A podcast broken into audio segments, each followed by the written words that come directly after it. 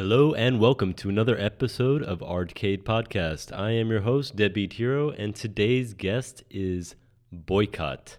Boycut is a very talented abstract artist based here in Vienna. We had a really awesome talk about NFTs, making music, and social media. He's also a very talented foosball player. Kicked my ass a few times before the episode even began, so watch out for him. All right, so let's just get into it, shall we? Without further ado, please help me welcome Boycut.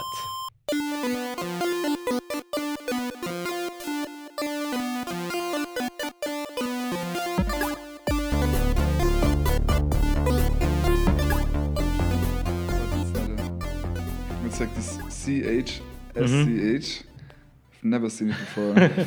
It's a really awesome bar in Düsseldorf, where a friend of mine's from. And you go in and you just sit down and they just bring you the beer. And they keep bringing you beers, and then every time they just make a mark on the coaster. Oh, and at the end they charge you. You have to tell them to stop because they just keep bringing you beer. You don't ask them, they don't ask you. And they're not big beers, they're like little Fuskin. Like it's their own beer and it's like this big, so you drink it pretty fast. Yeah. And they're just walking around just like keep giving people beer. Yeah. And everybody's just stumbling out. That's like a nice concept. Düsseldorf is a really nice little town. Have you been there? I'm just thinking, no. I mean, just like on the airport, I guess, but... Yeah, it's pretty interesting little town, I think. Oh, I've never been. Maybe I should go at some point. Can I readjust? Adjust it. It's good like this? I think so, yeah. It looks good. Yeah. The little things are moving, so I think it's working pretty good. Nice. So, Boycut, welcome to the podcast, man. Yeah, thanks for the invite. I'm glad that we were able to finally sit down and talk. After a long time. I can't remember the last time we saw each other. It couldn't have been... Wasn't it in the 16th district at this show at Kunst im Hinterhof, I guess? Yeah, that's right. And it was cold, I remember, so it must have been... Was it pre-Corona? It must have been pre-Corona because there's nothing... So, yeah. During Corona was like... I think I locked everything down, it's like nobody was doing anything. Mm. How were you doing during Corona? What was your daily life like during that time? Actually, after the first wave of panic, it felt pretty good, I have to say. And maybe it does sound weird to some, but I really enjoyed like the lockdown and how the whole world's slowed down, and stopped, and I don't think that's weird at all. I felt the same way. Like kind of, it was like you didn't have any responsibilities, you didn't have like appointments, and it's like wow, and you didn't have to make an excuse. It was like there's only one big excuse. It's like there's a fucking pandemic. Like that's it. I mean, I was just talking to my girlfriend yesterday, saying like, hey, again, as weird as it sounds, like.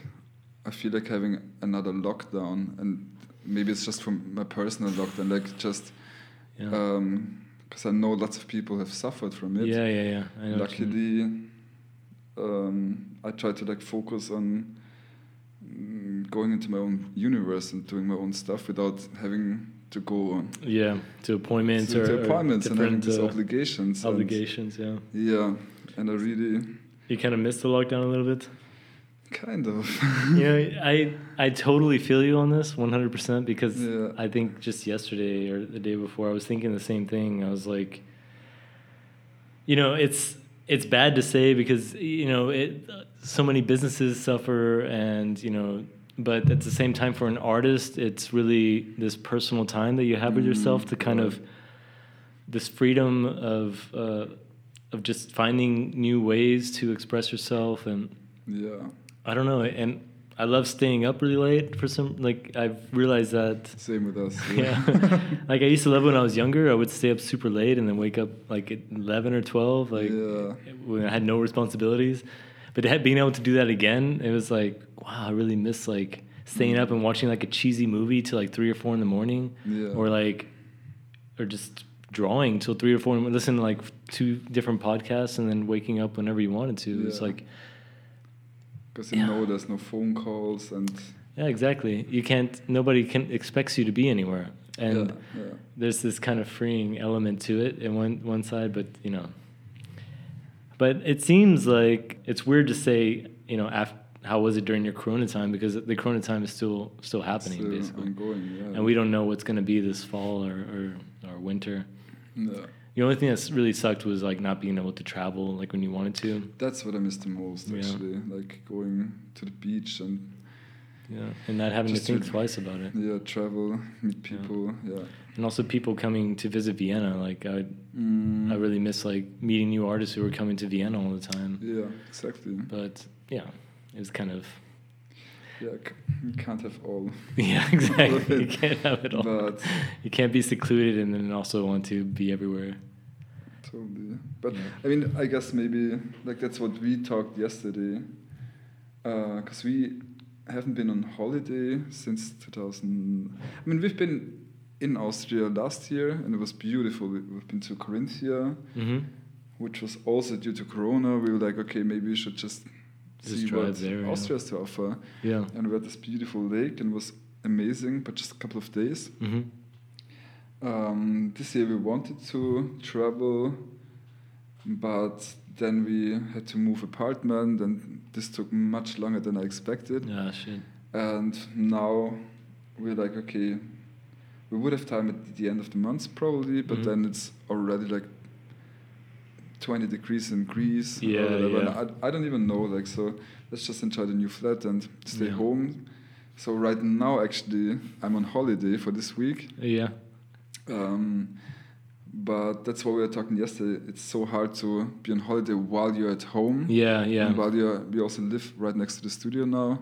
So it's like kind of impossible to not answer emails and not like do nothing and without having this like feeling of you have to do something because you're here. Yeah. So that's why I was saying like, hey, I really missed the lockdown because back then, as far as I remember, I used to go to the studio all day and just, I used to start music back then and fell in love with it, and I felt this like the energy it gave me by just sitting there for 10 hours and trying to make a song. Yeah.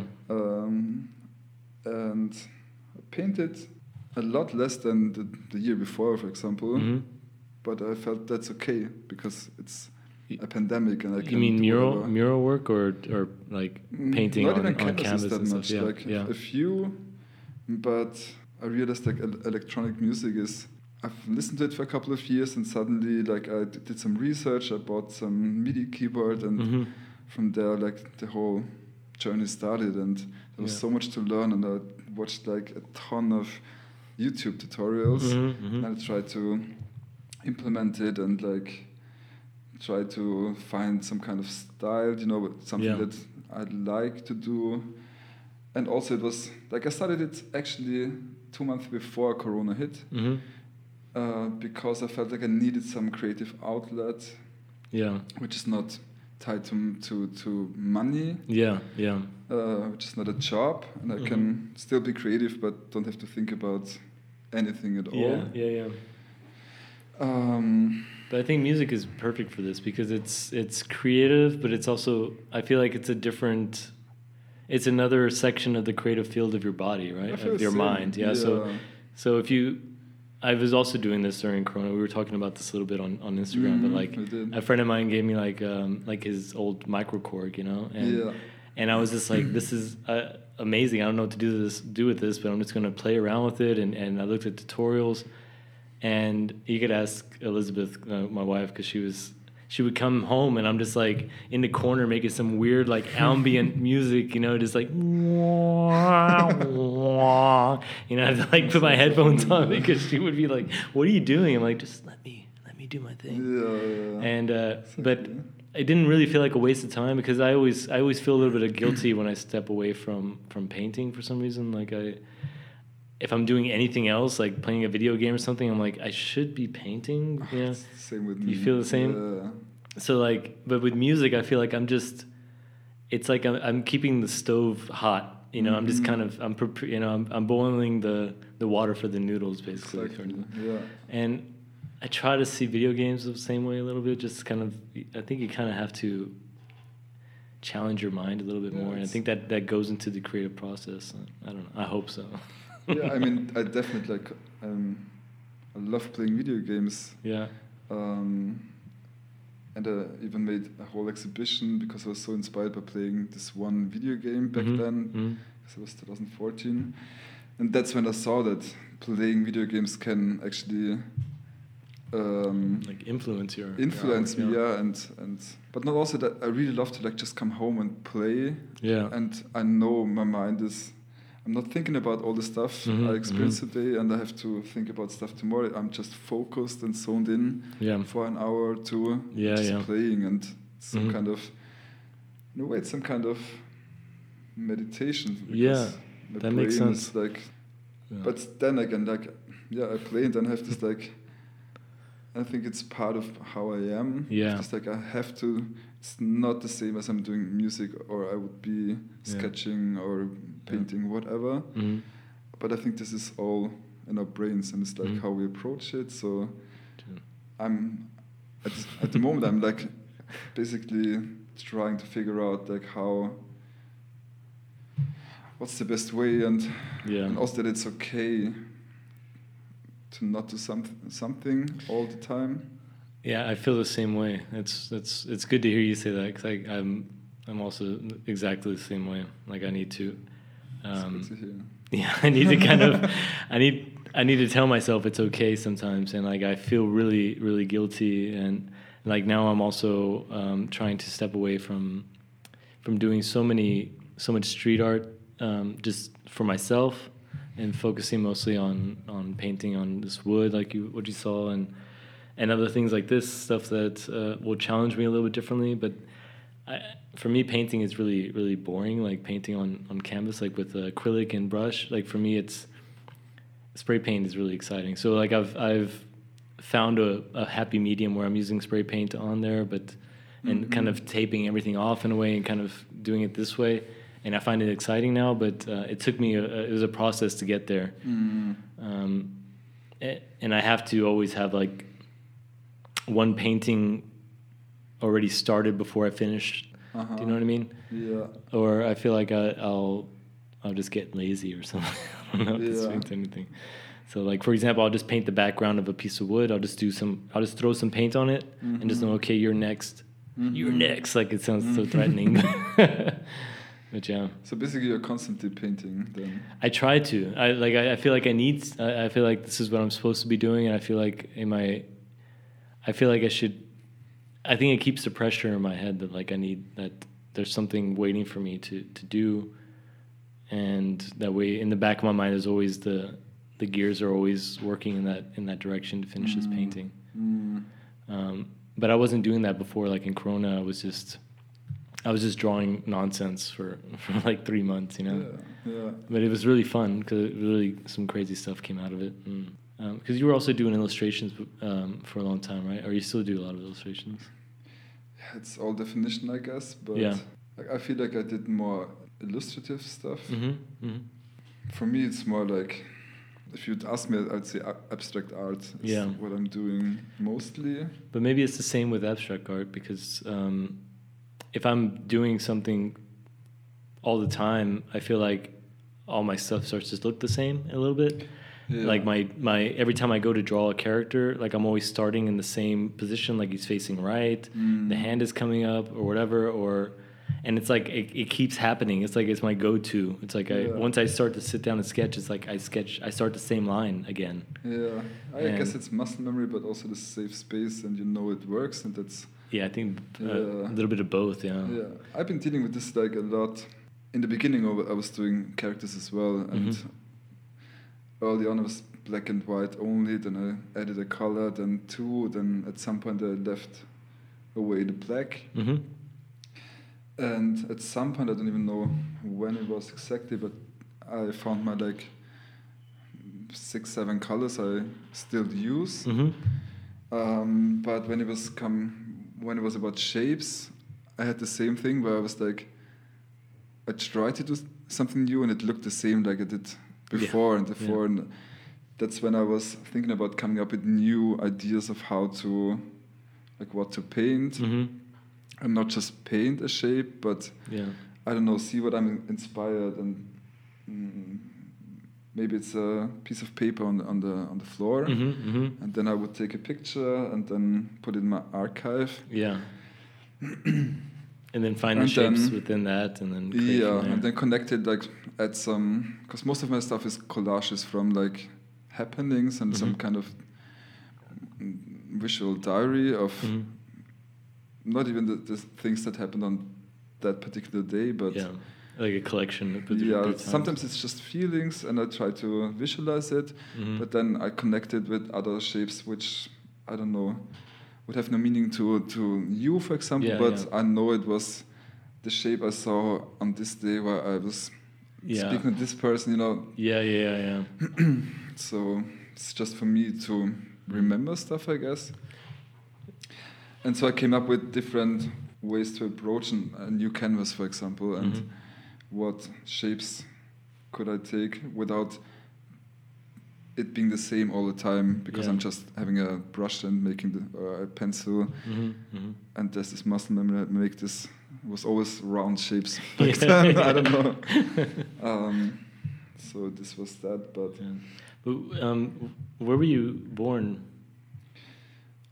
I was born in a small village, I'd say, in Lower Austria, so it's around Vienna, basically, and if you go to the south, about an hour with the car, so that's where I'm coming from. It's not that far, and it was like 2,000 people living there. And it's in a very industrial area, so there's lots of factories there.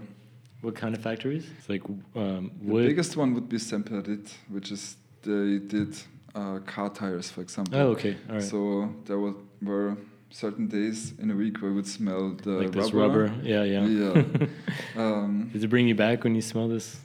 It's got to bring you back. It does, actually, sometimes when I... brings you back to your childhood. Yeah. When did you move to Vienna? Right after I finished school. Like, for me, I guess I never really liked the small village thing, and that everyone knows everything about everyone. Also, I didn't have the best relationship with my parents back then, which was probably, like, this is what I've been thinking about a lot lately, actually. Like, especially also this guilt, for example, like this, like, always having to do something and trying to, like, make the best work and the next best work, and that's something probably that my parents put in my head. And I don't blame them. They were super young when they got me, when I was born, and they just didn't know better. And then I was a teenager and I was a rebel at some point. But it was for the best for both of us, I guess, that I just moved out back then. How old were you when you moved out? I was 19. Oh, okay. Yeah. So summer came, like, I finished school, and then I immediately moved to Vienna. Luckily, I didn't have to go to the army. Why not? I don't know. Like, we were talking earlier, I was in this grunge. In this band, this grunge band. Grunge band, also, I was a heavy grunge band, so I was running around with long hair and pink fingernails, and back then I didn't know mascara, so I had adding. Really? And I put it on your eyes? On my eyes. Wow, how did you wash it out? Like, a lot? It just stayed on there for a couple of days, I guess. But do you never ruined your vision or anything? Did it ever fuck up your eyes? No, luckily not. Okay. Wow, there's a lot of stupid shit I did when I was younger. I could really just don't know better when you're, like, and I'm surprised 16, I didn't 17. Get so much more fucked up. And so as a teenager you have to go to this, like, what is it, military institution, or you go to the service, or like this helping right people. This is what I actually wanted to do, but still you gotta go to this military institution, and they check you, and then you can decide if whether you want to go to the military or you want to help people. For example, I wanted to go to Red Cross, for example, because I had my papers filled out already, so I wouldn't have to wait for that long to finish it and then go to Vienna. And I remember going there, and, like, fingernails painted and everything like that. I used to be allergic to bees. That is one thing I had. Like I had this like forms with me, papers with me. And you were there for 2 days, and on the second day you go to this general, I guess, and he's telling you how ready you are to go to the army. And with me, it was like, I'm sorry, you can't go to the army. I was like, that's fine with me, but actually I wanted to go to Red Cross, and it's like, not even to them. And I was like, yeah, what's the reason for it? And it's like, there's so many reasons I don't want to start. And until today, I don't know. Wow, okay. Never asked, because I was always afraid that they made a mistake. And if they found out they made a mistake, I would have to go to the army at 25 or something. So I never really asked. But I was pretty happy. So when I finished school, I just went to Vienna.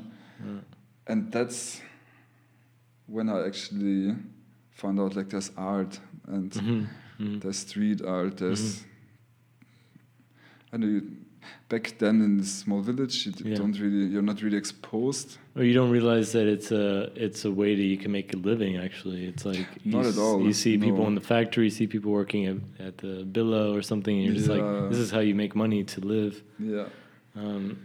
Yeah, it's also like in the U.S. growing up, you don't really.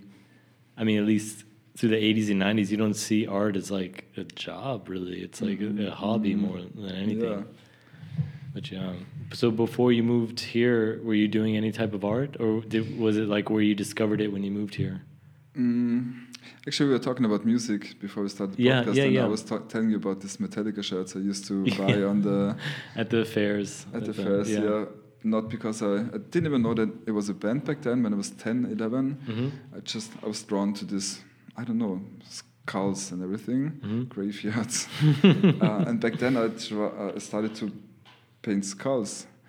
I remember even on baking paper, on like this huge 70 times 100, I don't know, pieces of paper.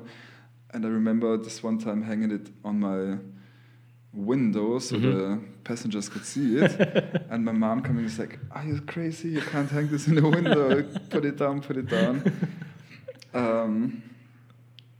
And they were also like, you can't make a living out of painting, so and also like I got into skateboarding, so that's I was out more, and then I met my first girlfriend, and we hung out a lot, and I didn't really think about drawing, painting or anything like that.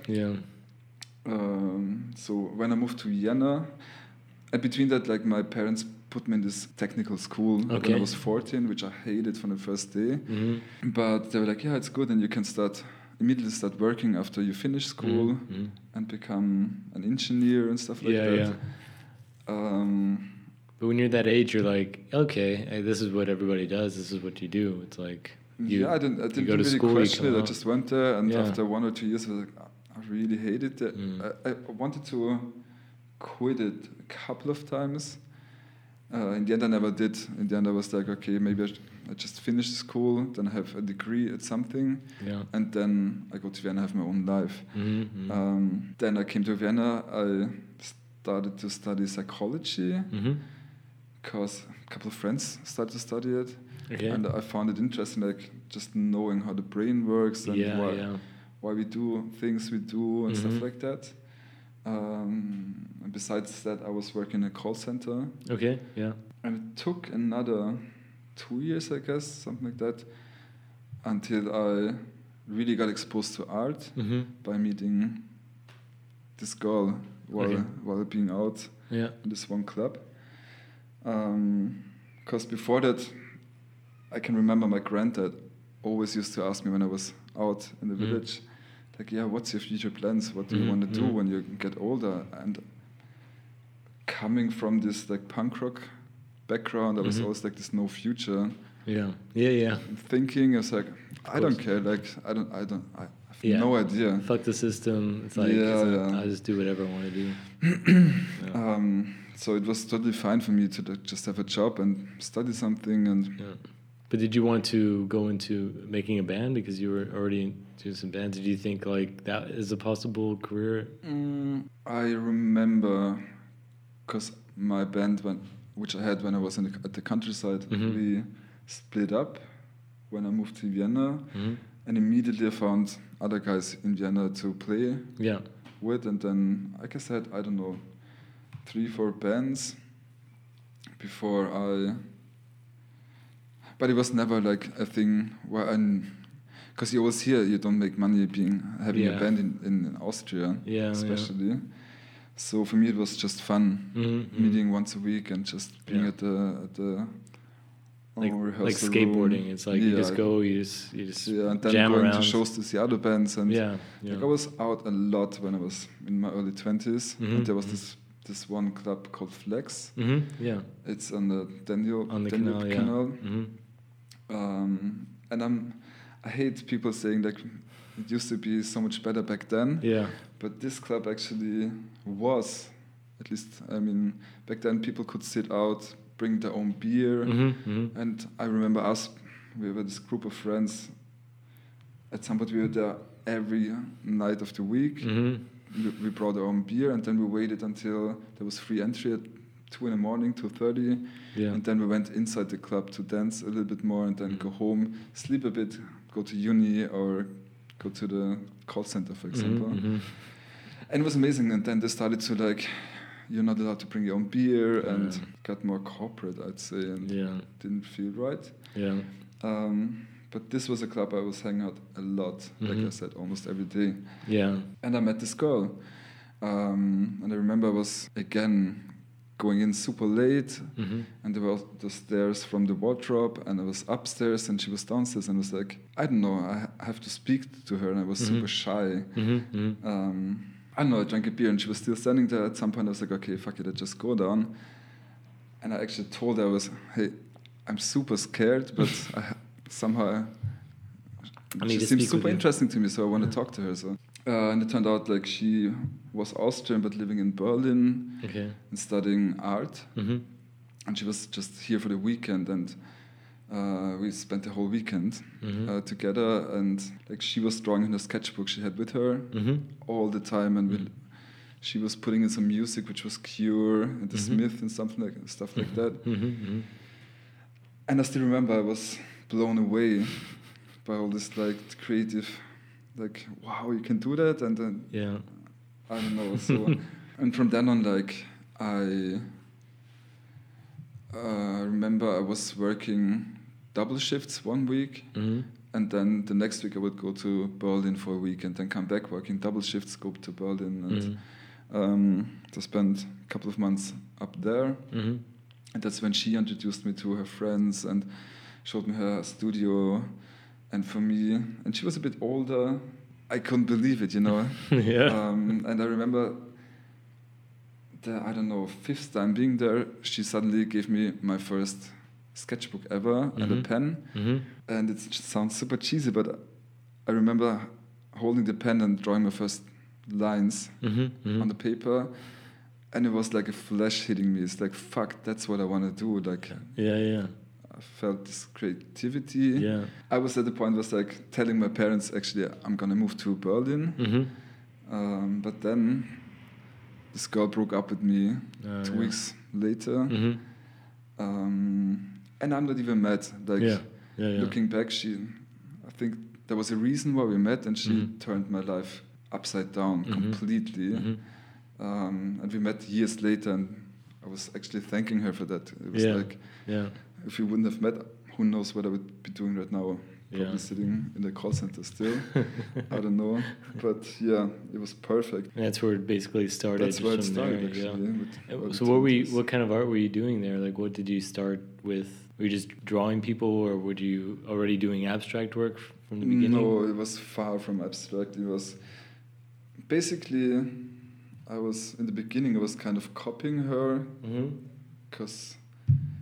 it's the major influence you had, of course. She was my main influence at that time, and she was in this like gothic scene, and she was doing pretty dark, weird things. Like I remember she would draw creatures and stuff like that, black and white mostly. So that's what I was studying, but It looked shit in the beginning. You're doing more skulls and stuff like this, like what you were doing on the baking paper.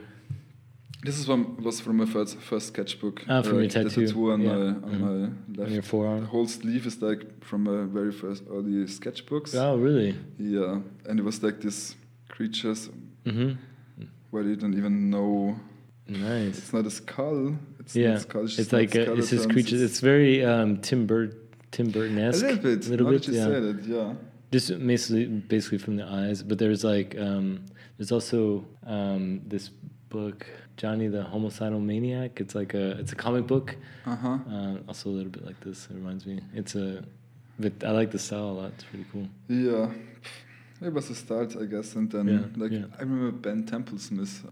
Ah, I think I know who you're talking about. It's 30 Days of Night. Was it this comic? Yes. I think so. Yeah, that's where I'm thinking of. I can't remember. I think the artist is like Ben Templesmith. I think that's his name. Yeah, I think so. Right?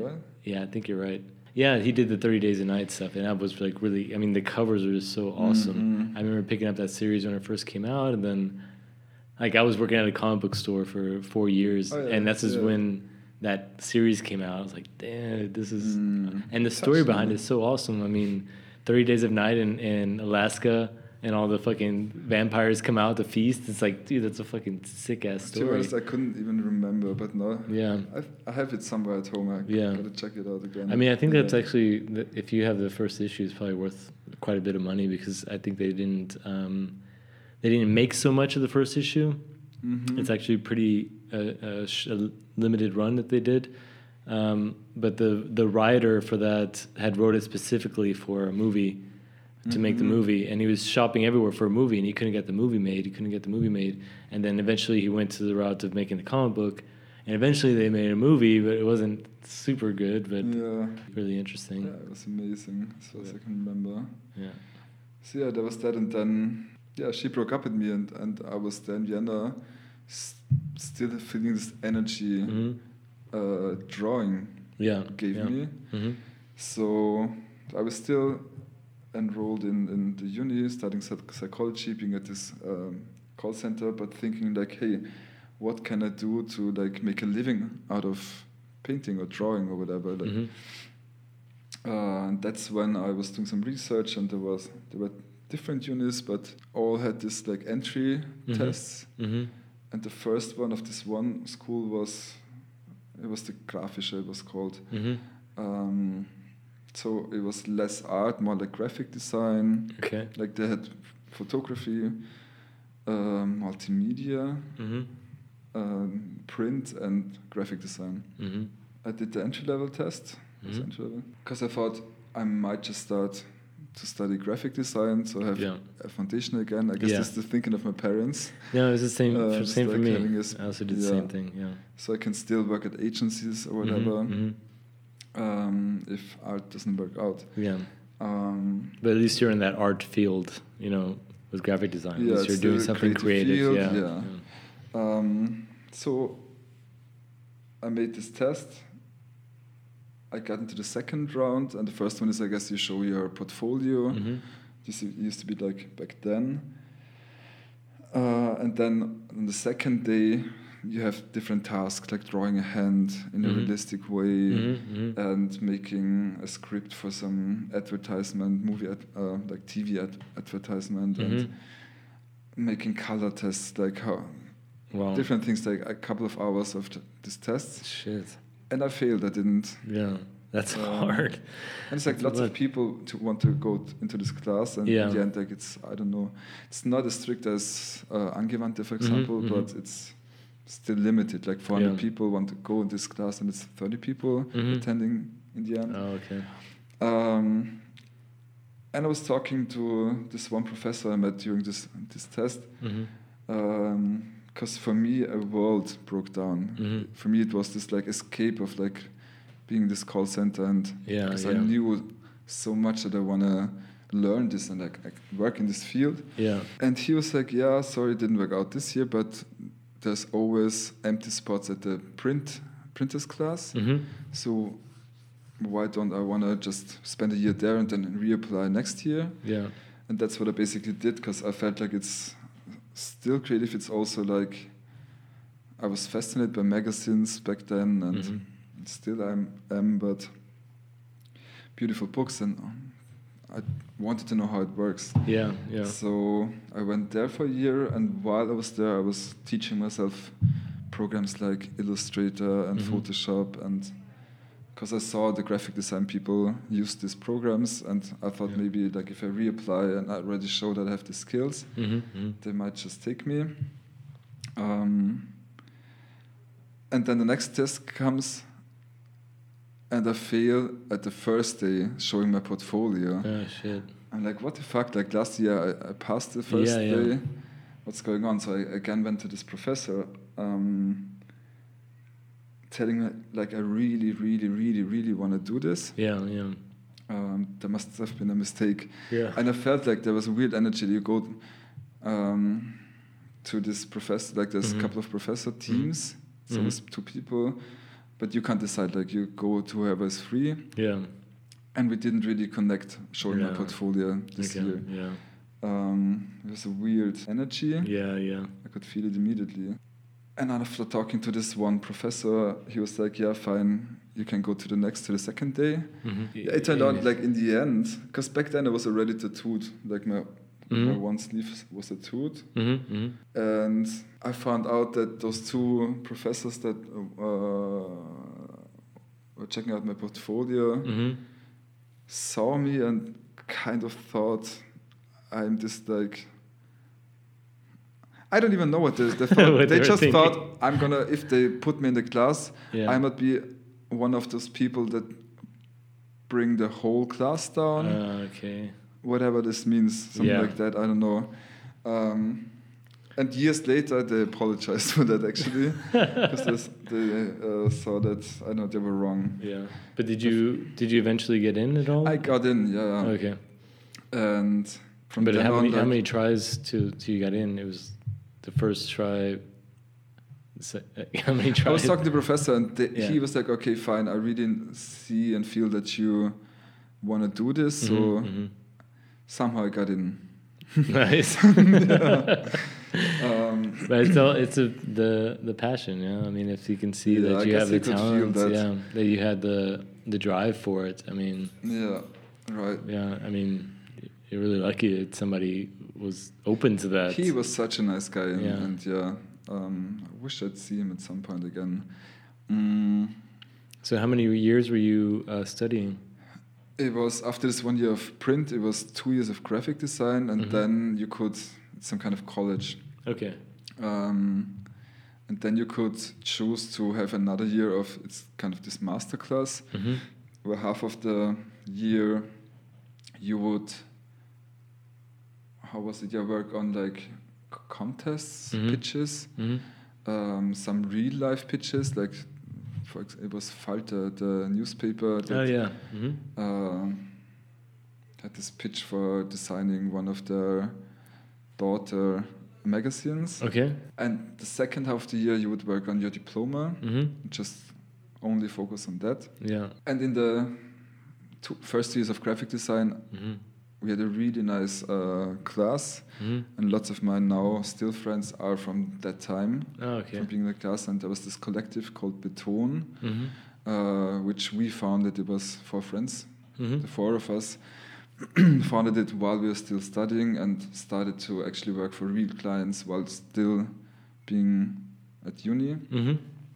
And they still have their studio. And I, at some point, I was like, hey, they were focusing on typography and super clean graphic design, super beautiful. But you went in another direction. But I was like feeling that I have to be self-employed on my own, being an artist and focus on painting and stuff. But we're still best friends. And the diploma was actually the starting point of Boycut, because before that, it was the time where you saw all those like street art books and street art popping up in even Vienna, which is always like a little bit behind. But and that's when I started to do a bit on the streets, mostly paste ups and stuff like that. But so I had my AKAs.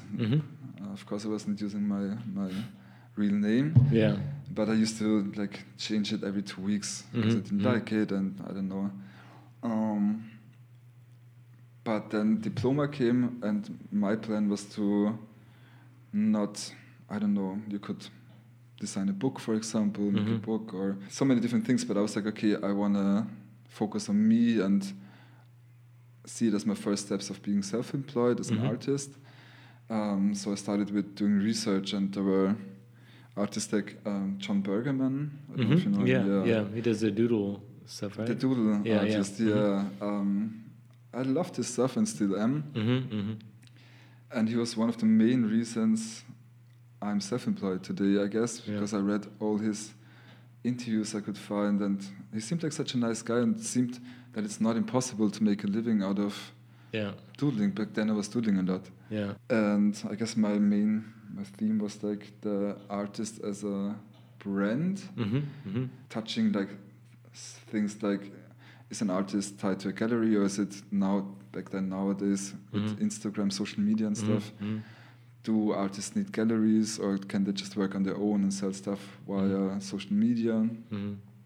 This was the theory part, but the other part was like finding a name, an AKA for myself, which I'm happy with, which I can use for longer than 2 weeks. And then pushing. It was the graphic design class, also like making some kind of logo, website, but also making my first art pieces and organizing my first solo show. And that's when Boycut actually, the name Boycut was founded. Did your teachers know like how to help you in this direction, or did you have to research all this on your own and kind of? Like, how difficult was it to find this out on your own? I guess I was always learning stuff on my own, like using the internet more than I was using school. Like, school taught me a lot about programs and, of course, like advertising and this and that and that and that. But it was very general and basic, and you would have to... If you would feel like you're more into editorial design, for example, you would have to do research on your own. That's what I did with art, for example, and artists that make a living out of also like collaborating with brands, for example, but also having the shows. This is what I was always inspired. Seeing Kaos, for example. This was one of also another main influence, seeing that it's possible to have like now this museum shows, but also have collaborations with big brands where you see it's him. It's not like a company it's a brand telling him what to do. He made a brand out of himself. Having these artist editions. Because that's what I was missing in graphic design. Like you would work for clients, but at least back then. And I'm proud of, for example, Beton, graphic design studio, and there's many more, but where you see they have found their kind of language, and clients pick them because they know what they get, because they want to have this clean graphic design, focus on typography. This is always the goal, I think. I talk about this so many times on other episodes, but... It reminds me a lot of tattoo artists also who you tried to get to this point where people are coming to you because of your style and not coming to you just because they want some script or like a Mickey Mouse tattooed. I think that's the struggle that any creative goes to. I mean, I think even as far as music, you don't want to go and just like play covers all night. Like I want to play my original stuff, and I want people to come to see my original stuff. So exactly. It's the struggle, man. Was there a point where like, like I did it, or are you still like trying to achieve that? I think achieving this was always in the back of my head on some level. Also, because I studied graphic design, that's when I learned about like how important it is to have this like. Identity as a brand, for example. And I saw other people, other artists like Kaos, for example. Like Kaos, but even stuff. Obey, like Obey was able to just, when it's a clothing and everything. I mean, right. This is the only. I mean, they don't. I guess in when you went to school, did they teach you like how to make a brand out of yourself, or was it more of like helping other brands to advertise themselves, or like what did you learn? It was more helping other brands. Mm-hmm. But did you just take that concept and apply it to what you're doing, basically? Yeah, but and also like just seeing other artists and mm-hmm. seeing what works for them, and not really having a strategy, but I think it's like this feeling, and it's more like what feels right for me. Mm-hmm. What do I want to do? Yeah. How do you want to represent yourself, and what kind of clients you want? I was never a big fan of artists that started to do a thing, get popular, and mm-hmm. do it over and over again. Yeah. Yeah, yeah. I would get super bored with it. Yeah. But I think that people would say I'm doing the same thing for years now because I always use the same colors. Mm-hmm. That's a thing I found, which is pleasing to me. I don't know. Mm-hmm. I didn't really think of it back then, but after some time I was looking back, it's like, oh, okay, it's just like always the same colors, mm-hmm. and somehow it feels right to me. Yeah. And it was some step I took, but without even thinking mm-hmm. too much about it. It was more like having a static name, like Boycut. This is that feels right for me. And I mean, because it seems pretty recent. Yeah? I think as far as artists goes, like there was not really a blueprint for an artist to present themselves to other people as like a brand, you know. Mm. I mean, fairly recent, I'd say, like, I could think like maybe Andy Warhol. I just wanted to name this. Well. I mean, but this wasn't so long ago, like in the concept of humanity, I guess. Yeah. So this is fairly like a new way, but branding companies or branding your brand is. It's the guideline to how you do it as an artist, I guess, but it wasn't like, I don't know, it wasn't really done this way until recently, I think. No, I think so too. And I don't know, I mean, usually when you would paint, after a certain amount of time you would kind of develop your language and, mm-hmm. and see what, or feel what's good for you, what feels good. Yeah. And naturally, but you're also looking at how other people react to it in a way, like if it's a way that that it's going to work to where you can keep it going, and like maybe as a starting point, like, okay, being like I got this audience, and like maybe I'm going to try going this way and see if I can get. Does that make sense? It does, but I really, really try to not. I mean, it's of course it happens, and you think of it, but I try to not think about it. Yeah. Luckily, I think I found like a language for me to where I speak with, mm-hmm, mm-hmm. And I enjoy doing it. And then there's like different dialects. Yeah, so true. Dialects, yeah. There you go. Or so, accent. Yeah, dialects is more. Yeah. So I feel like I found my language, and luckily I'm not bored at all after mm-hmm. using the same couple of colors. Yeah. It's more like a challenge to me to like express myself in just these colors. Yeah, yeah. But I experiment with different textures, for example, with different materials. For example, now I recently got into working in 3D, mm-hmm. which I was always interested in, mm-hmm. but always too lazy and probably also too busy to learn 3D. But recently I was like, I was buying this VR mm-hmm. goggle headset. Is this tag tool? Is that what that is? Or the headset itself is the Quest, the Oculus Quest. But I know that this program, that I was thinking of this VR program, this tag tool where you can wear it and you can draw within this virtual realm. It's something similar. It's called, the one is called Tilt Brush, mm-hmm. Which has this like animated brush, so you can draw in virtual space like all around you, these three-dimensional brush strokes, and make sculptures. But then there's this other one is called Gravity Sketch, mm-hmm.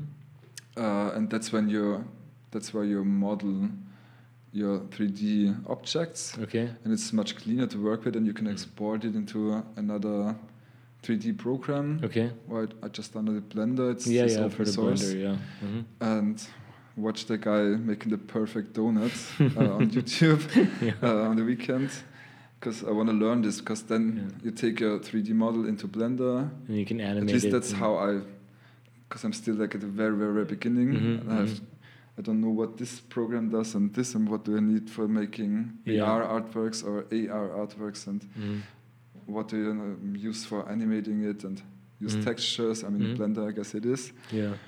So I'm taking my, for example, I just try to have a two-dimensional sketch, which I'm going to paint on a canvas, but also sculpt in 3D and imagine what it could look like. Yeah. Maybe also working with different textures and fur, for example, or glass, but a pink glass ball, for example, shape. That's super cool.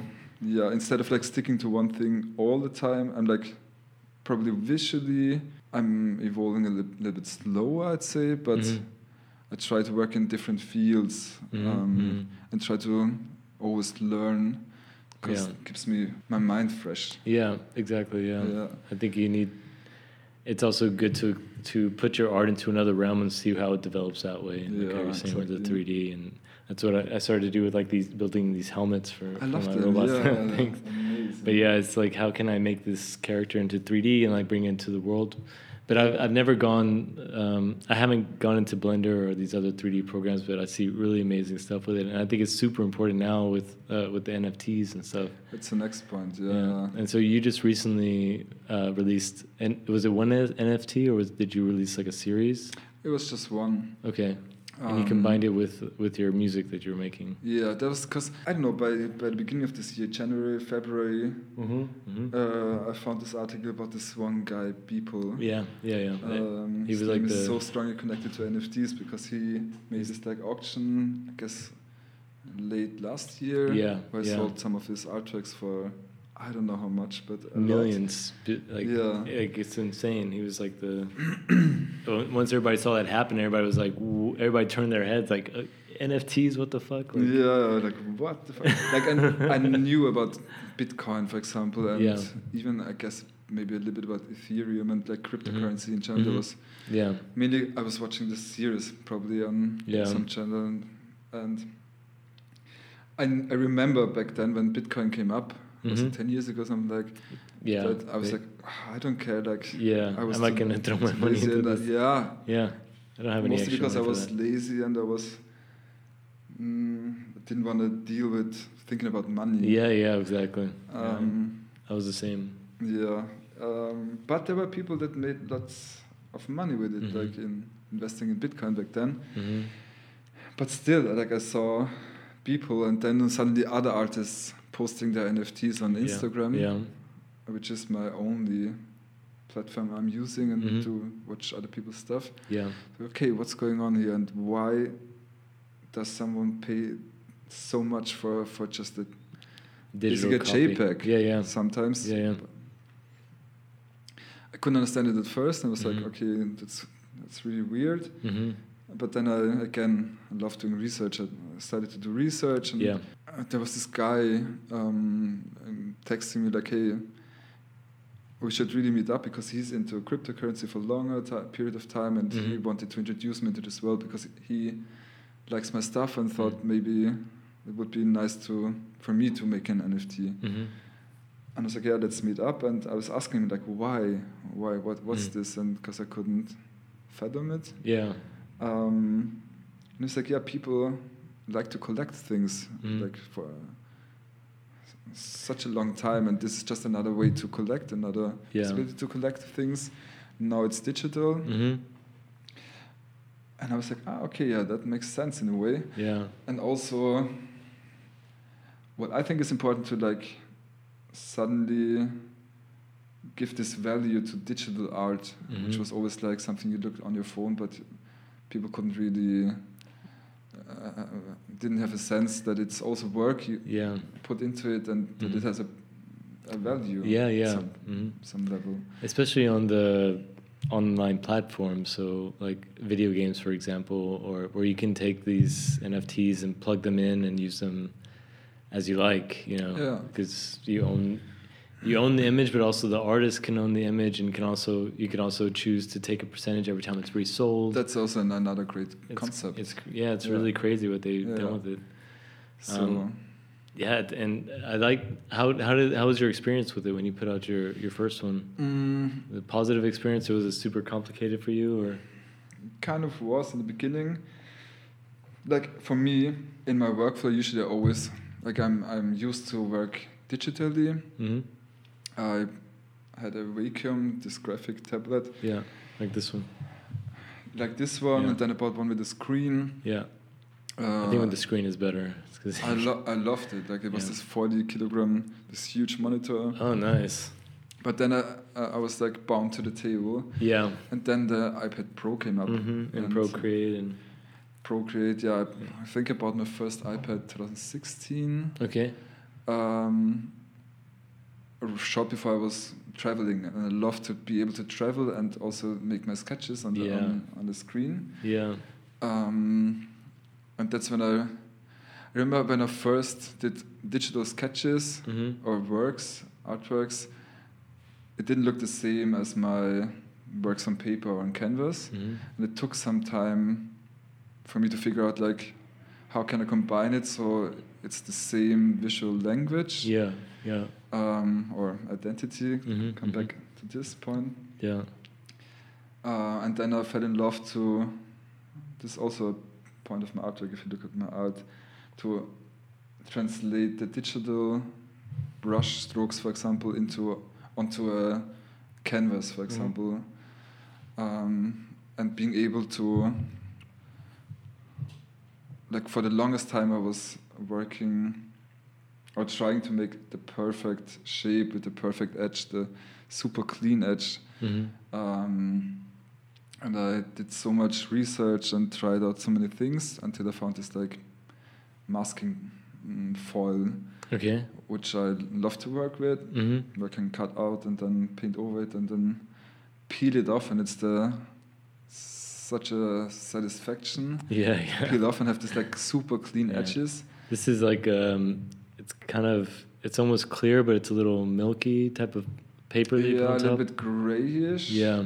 And but you just cut it with an X-Acto knife, and then the pieces that you want. Yeah, I usually stick it even on paper. I recently discovered I can also use it on canvas. On canvas, usually I paint on bigger sizes, so I just try to have a clean brush stroke. But I just realized if you sand down the bottom layer of paint, it also sticks on the canvas, and I can also work with it on this medium. But also on paper, I love to just like sketch with a pencil on the paper and then stick the foil on top of it. Yeah. And then really precisely take a knife. Exacto knife, because you can't push down too much, because then you go through the paper. Cut the paper. So you have to be really delicate. Yeah, with it, and I love it, like adapting my breath even to cut. Yeah. Mm-hmm. Cutting. Mm-hmm. That's also Boycut. Yeah. And it happened that I was working for a whole day or 2 days on a piece of paper, and on the very last shape I would cut.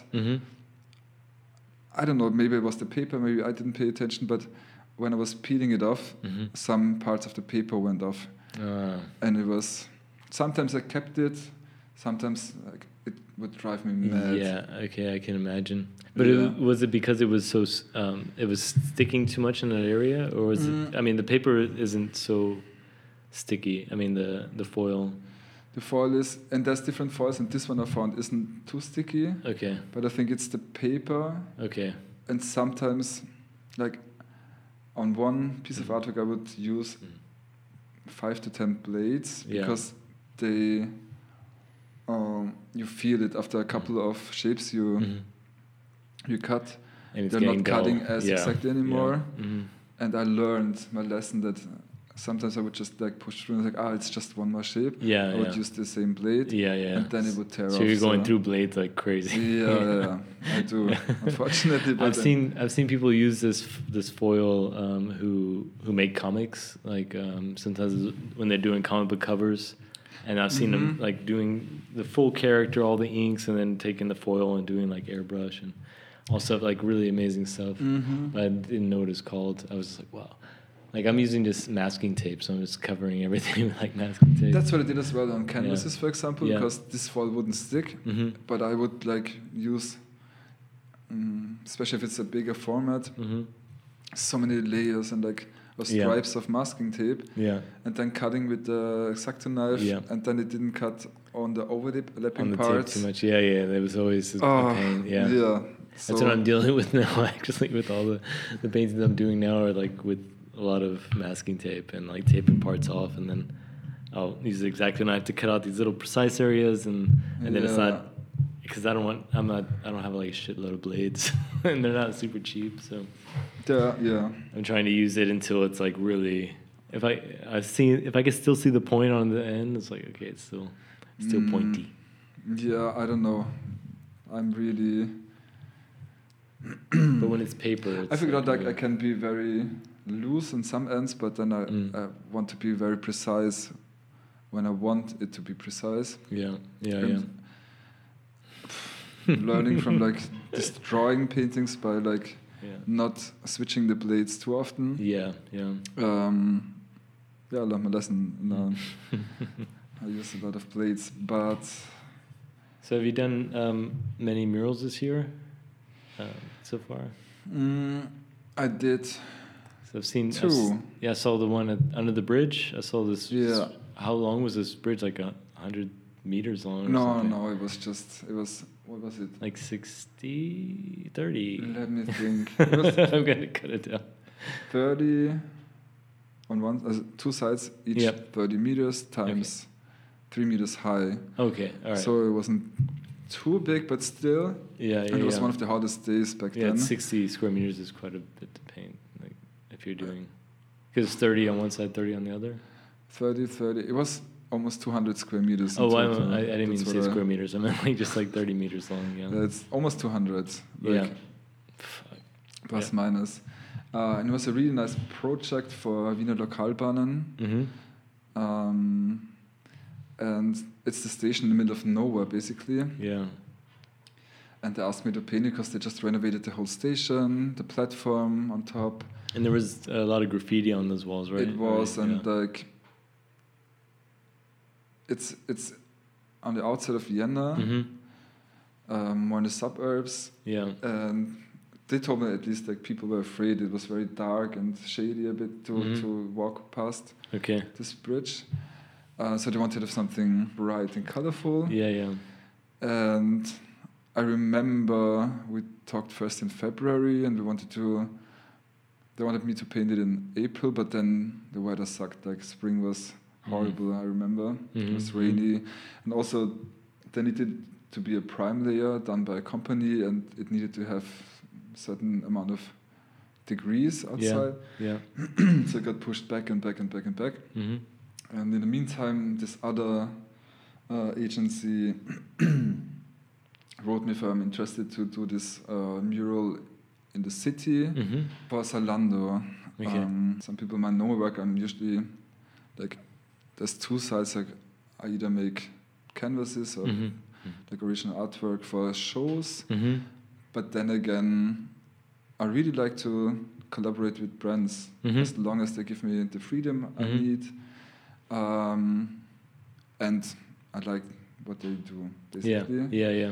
In this case, to be honest, I don't really buy clothes for myself, and not online, so I wasn't really connected to the brand itself, but I saw the briefing, and it was all about optimism, and like after this whole pandemic, or like after a long time of being in this pandemic, they just wanted to spread positivity, and you could think what you want about brands and stuff, but I just liked the idea of people passing by my mural, and probably if I would lift one person's mood, it would be worth doing it.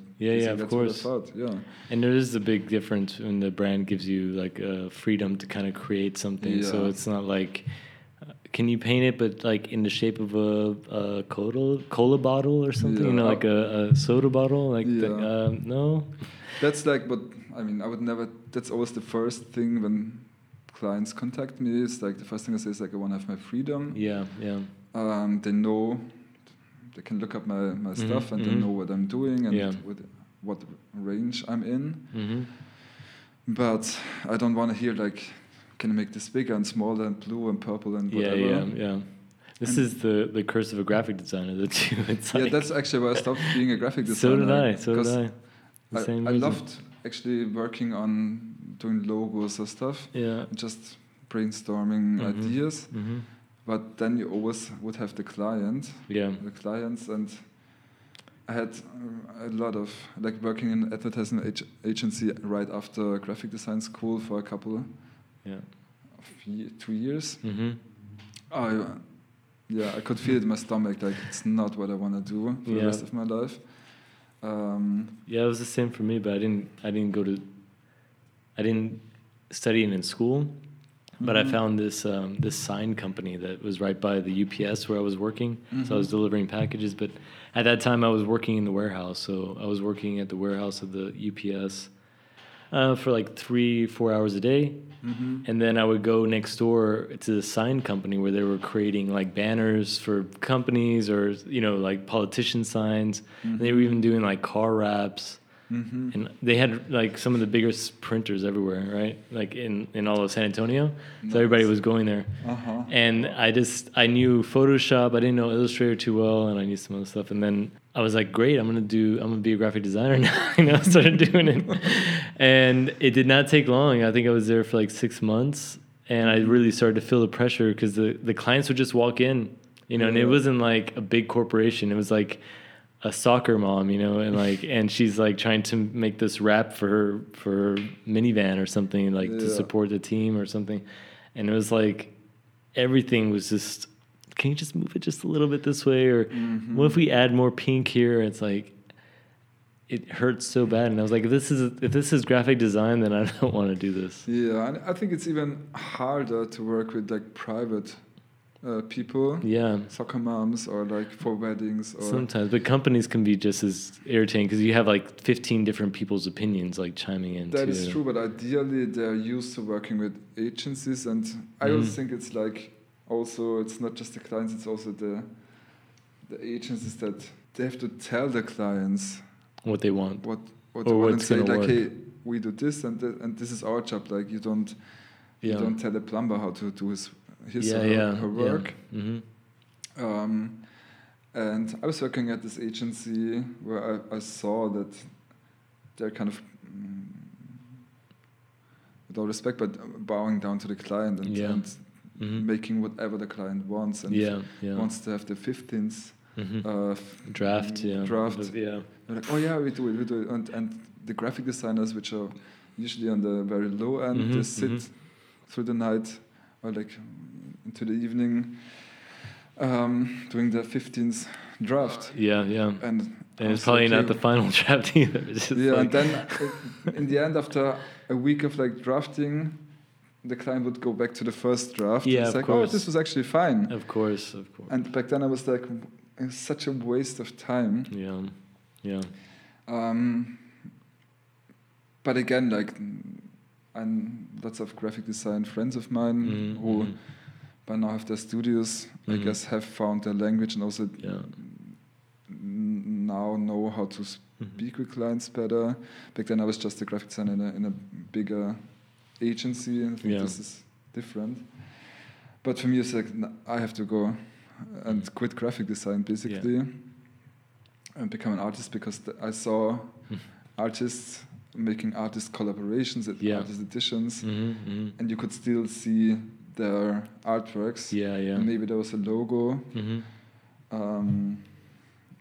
And what was the feeling behind that mural that you created for them? So, like, what was the meaning behind it, basically, for you? So basically, the briefing was, it should be colorful. I guess that's the briefing they sent out to, because it was a Europe-wide campaign to different cities and agencies. So the agency contacted me because I I do colorful stuff. And then I was reading through the briefing and was just saying like, yeah, they want to put the artist's work in the foreground. Mm-hmm. And then, of course, there's the logo because they finance it. Yeah. And I don't have a problem with that. It's I mean, they pay my rent in the end. Yeah, of course. Yeah.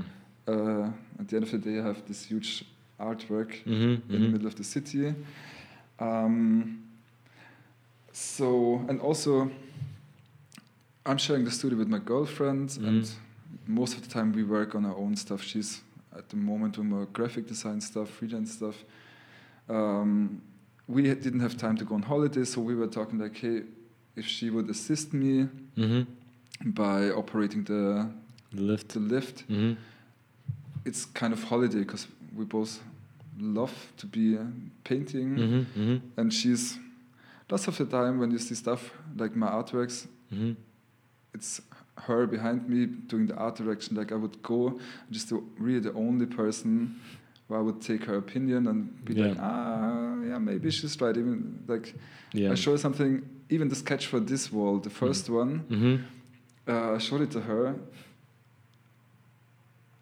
and she was like, nah.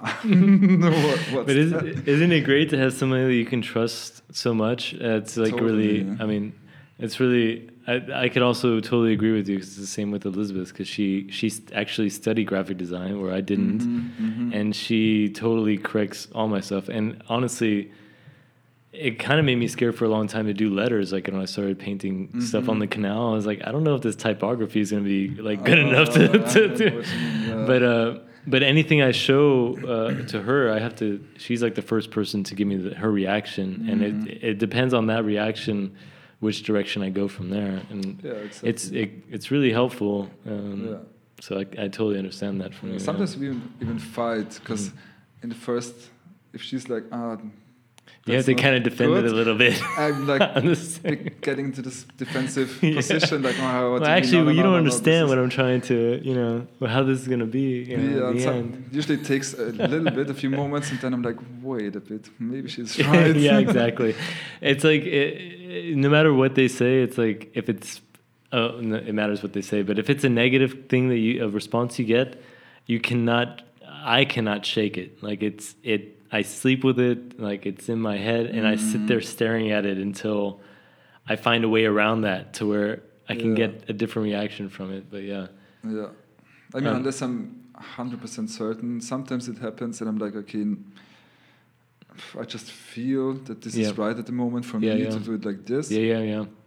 But sometimes I'm just uncertain myself and I'm like, okay, maybe this is it, but I don't know.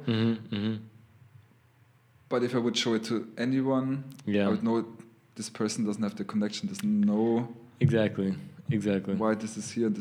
But she knows me because we spent so much time together within the last 6 years. So in this case, also she was like, go back to the start. Yeah. And I was like, okay. And then I thought about the concept a bit more about optimism and what feels good and what lifts the mood. And this is actually something I've been dealing with a lot myself. Because you asked me about Corona and how I dealt with it. Yeah. And for the first, basically until December 21, not 20. 20, yeah. We're not there yet. 20, yeah. Yeah. It felt good. Like, it felt interesting. I felt like I'm inspired still, even though I'm spending lots of time at home, but I find things that inspire me within my four walls, but also, I don't know, from making music, I could translate into making a painting or vice versa. But then suddenly, this first mutation popped up. Yeah, the Delta variant. I can't remember anymore.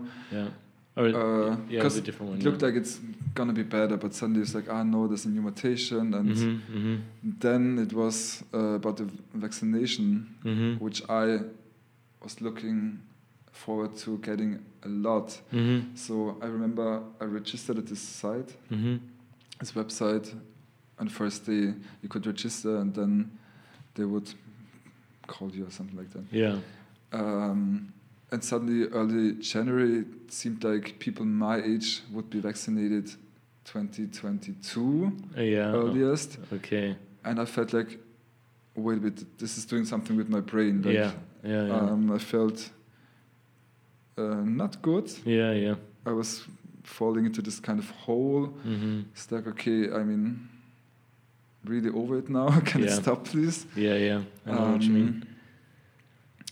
So that's when I was focusing on the little things again, like what does give me joy and pleasure, and I'm not speaking about holiday because holiday didn't happen. Yeah. But for example, one of the things was this striped dishwashing cloth we had lying around. Mm-hmm. It was just blue-white stripes. And was walking past it almost every day, but someday it clicked. I stopped and I was like, "Hey, it's really beautiful the way it is, like lying on the floor." It was lying on the floor, and the stripes and the shape it had, and simple things like that, which I drew joy from. So I was focusing more and more on things like that. And when Zalando came with this wall. I thought about this. I had just recently painted a small work on paper where I painted one of this cloth. And it's fabric, and Zalando is selling clothes. Textiles, so I was like, it does make sense. Because when I work with brands, I still try, and this is probably still the graphic design in me, to kind of take the client and put something of it into my artwork, some connection. So suddenly it was like, okay, this is it. And I went through my archive I took lots of pictures of this striped fabric. It's like, this could work. And made the sketch, blew it up on this, like, a mock-up on the wall. Yeah. And told the client, like, it's all about, I also usually have this concept and was writing them, if this campaign is about optimism and joy and whatever, this is what brought me joy within the last couple of months. So I'd really love to paint like this huge towel. It's a kitchen towel actually. And they were like, yeah, great, do it. Nice. And for me it was the biggest wall so far. Yeah. Like before that, the biggest wall was about 12, 15 meters. So another point why I thought it's awesome to do it is to have this experience of having a really big wall to paint and having this lift. Yeah. It's also a very difficult spot. It's in between two houses. Okay. It's a small park and there's these trees and then there's also the cables from the tramway. Oh yeah.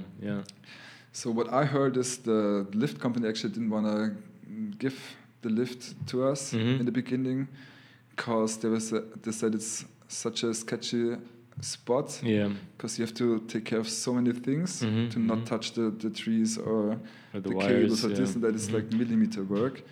And especially for one like me who never used a lift that. Yeah. But then they gave it to us, and I know the first day we started, Sarah was the crane operator, and it's also the first time for her doing this. And she did a really, really nice. I mean, she's great at precise work well. Perfect. And you don't have this one joystick; you have 5 different joysticks. Yeah, and it's like a little bit up on this one, a little bit down on this one, and this, so that you get to the wall. Yeah. And it was the day where I realized. I'm afraid of heights. Uh-oh. And I started on the bottom, but then we went up, and there's this line at around 12, 15 meters. Yeah. Where I could feel my knees starting to shake. It's like, hey, this is weird. Yeah. And my brain is all about like, just let's go down again. I can't go up. Yeah. And my first thought was like, hey, I really can't do the wall. What do I do now? Like, I was so much looking forward to painting it and having this experience. But I guess it stops now. Yeah. But what do I tell the client? Like, and I pushed through the first day, and I remember there's this, like, you have these three speeds, the turtle speed, the rapid speed, and I guess the fast speed. And I told Sarah to only use the turtle speed, where the lift would go super slow. And I was just happy to be down after the first day, like down on the ground again. Second day was okay because we painted just the bottom part, and the third day we went all the way up. And I remember I had this panic attack on 20 meters or something where I started to sweat, and I just thought I'm gonna pass out now. And Sarah was the one being like, she made this like breath exercises with me. Yeah, it happens, I guess. Wow. But nevertheless, I'm super happy that I've done the project. Do it, yeah, of course. Because somehow, with all these exercises and stuff, I managed to paint and finish the mural. And I was going down and looking from it from the street. And I had this rush of like excitement and kind of like this drugs created from your own body, because I was so relieved. And I wouldn't have had it without like having these panic attacks and all this like fear up on the lift. So I'm really thankful that you were able to push through it. And I was able to push through, and having this experience afterwards where I was just floating the whole afternoon through the city. Is this something that you were looking forward to do again, like another tall wall? Or are you more happy with like normal size, like with the ladder and stuff? In general, I don't paint as much walls. Yeah, it's just when there's like commissioned walls, because there's so many other things. Yeah, like music and even a little bit of tattooing here, and now 3D work, and that I'm super happy if there's a commission job like this wall or the other wall turns up, because I love to be out and have this like huge space. But I remember when we were done, I was like, never again, never. But then a couple of days later, I'm riding my bike through the streets, and there's this lift from workers cleaning windows. And I'm like, oh, I really miss it. So it's the same with tattoos, though, right? Like every time I finish a tattoo, I'm just like, I'm not gonna get another tattoo. Why the fuck am I doing this? This shit fucking hurts. And then a week later, I'm just like, you know. Maybe. I mean, I don't know. You forget it. In getting tattoos, but I totally feel you. Maybe in autumn, I want to continue. But exactly. Yeah, I mean, I only get them when I visit my friends and stuff in Texas usually, because I have a lot of tattoo artist friends there. So when I go, it's a good way to catch up also. But actually, I don't sit around thinking like, oh, I need another tattoo. It's more like, I go see my tattoo friend. I'm like, well, actually, now that you're here, it's like, let's just do something. It works out better for me. But every time it's like, fuck, why am I doing this? This fucking hurts. But I can see it's the same with like when you're on the lift. You know, it's like you forget that.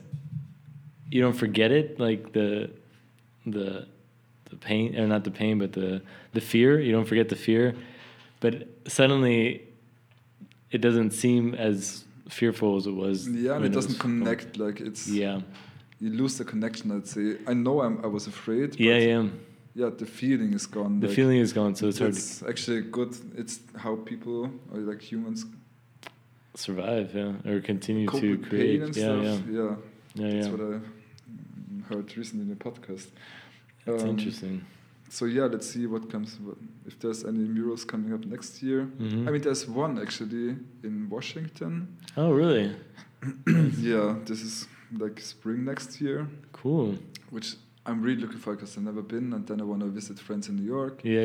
So, and this will be probably the first time I'm traveling again and leaving Austria. Nice. And then Cool. Usually it's always... You go visit Peter in New York. Yeah. Yeah. How's he doing? He's doing great. The thing, like, we're calling each other every, I'd say, 2 weeks. Oh, okay. I just, cause his girlfriend Eva just came to Vienna for a month. Okay. And actually they plan to come together, but he's still waiting on his artist visa. Oh, all right. So, and she wanted to come to see family. And thought that he's gonna come a week later because it seemed like it's just a couple of days longer. Yeah, we're talking about Peterfobia now. Peterfobia. But, but did you go to school with him? Is that one of your friends from that town? No. He's originally from Germany. Okay. He's also 8 years younger. Okay. Than me, but I saw his work at some show he had, and I loved it, and then. Vienna is still small, so I was going on another show and suddenly this guy was standing in front of me and we started to talk and it's like, oh, you're Peterfobia, and then you're Boycut, and then so we connected and cool. I feel like we're on the same wavelength and from then on, I guess, accidentally we were booked on the same artist residency in Serbia and at the same time for a commission job for Absolute back then, Vodka. Oh, okay. Yeah. So we had to spend time together, I guess, and that's when we got to know each other better. Exactly, and from then on, we did quite a few murals actually. And when he was still living in Vienna, we would hear each other every day. And he was the first person, even before Sarah probably, to see a new sketch, for example, a new work. And he was the second person in my life that I would. Take feedback from, and same goes for him, I guess. Yeah. And it was quite sad when he said he wanted to move to New York, but I could understand it. And his girlfriend Eva was already living there, studying there. And in 2019, I visited him for the first time, and couldn't wait to spend time with him again. We are kind of an old couple, I guess. Yeah. That way. Nice. I find his work like super awesome, also, and very interesting. I only met him like maybe twice here in Vienna before he moved out, but I think it'd be cool to talk to him about how's it going over there and everything. Yeah, and, maybe but, when he comes. Yeah. I remember like last week when Eva, his girlfriend, came. She posted some story on Instagram. I saw. Her on the plane, saying like something like, "Vienna, I'm coming." I don't know. And I got so excited because I thought Peter is also on the plane. And Sarah was like, "You're like a little dog, waiting in front of the door for the owner to come home." Because I was like, I threw away every plan I had for this day because I was hoping Peter would call at some point, being in Vienna. Yeah. Because. I think he's gonna surprise me even when he comes at some point. Yeah. Telling me, but then he didn't because he's still waiting. I was calling him I couldn't wait any longer in the afternoon. I was like, hey, I have to call him. Yeah, seeing what's up. So let's see if he still makes it because Eva has to go back in 2 weeks, I guess, or 3 weeks. Okay. And maybe they just come back on during Christmas season. Oh yeah. I just have to. Wait a couple of months. Okay, cool. So let's go back to the NFTs, like we were speaking of before, and you were talking about the process of going. You're doing these 3D figures, and then also with the music, right? Like because that's the point where what I actually wanted to say before we drifted off. Yeah, that for me, like I'm used to working digitally. That was the point. My workflow usually is. To make a digital sketch of a canvas. Yeah. So the whole creative process is digitally. So you just do like a quick sketch of like how it should look. Yeah, not even that quick sometimes. It's like full color and everything. It's like super precise. Yeah. Where I switch colors, see what colors work best with each other. Until I put it on canvas, and this part is just pretty meditative to me.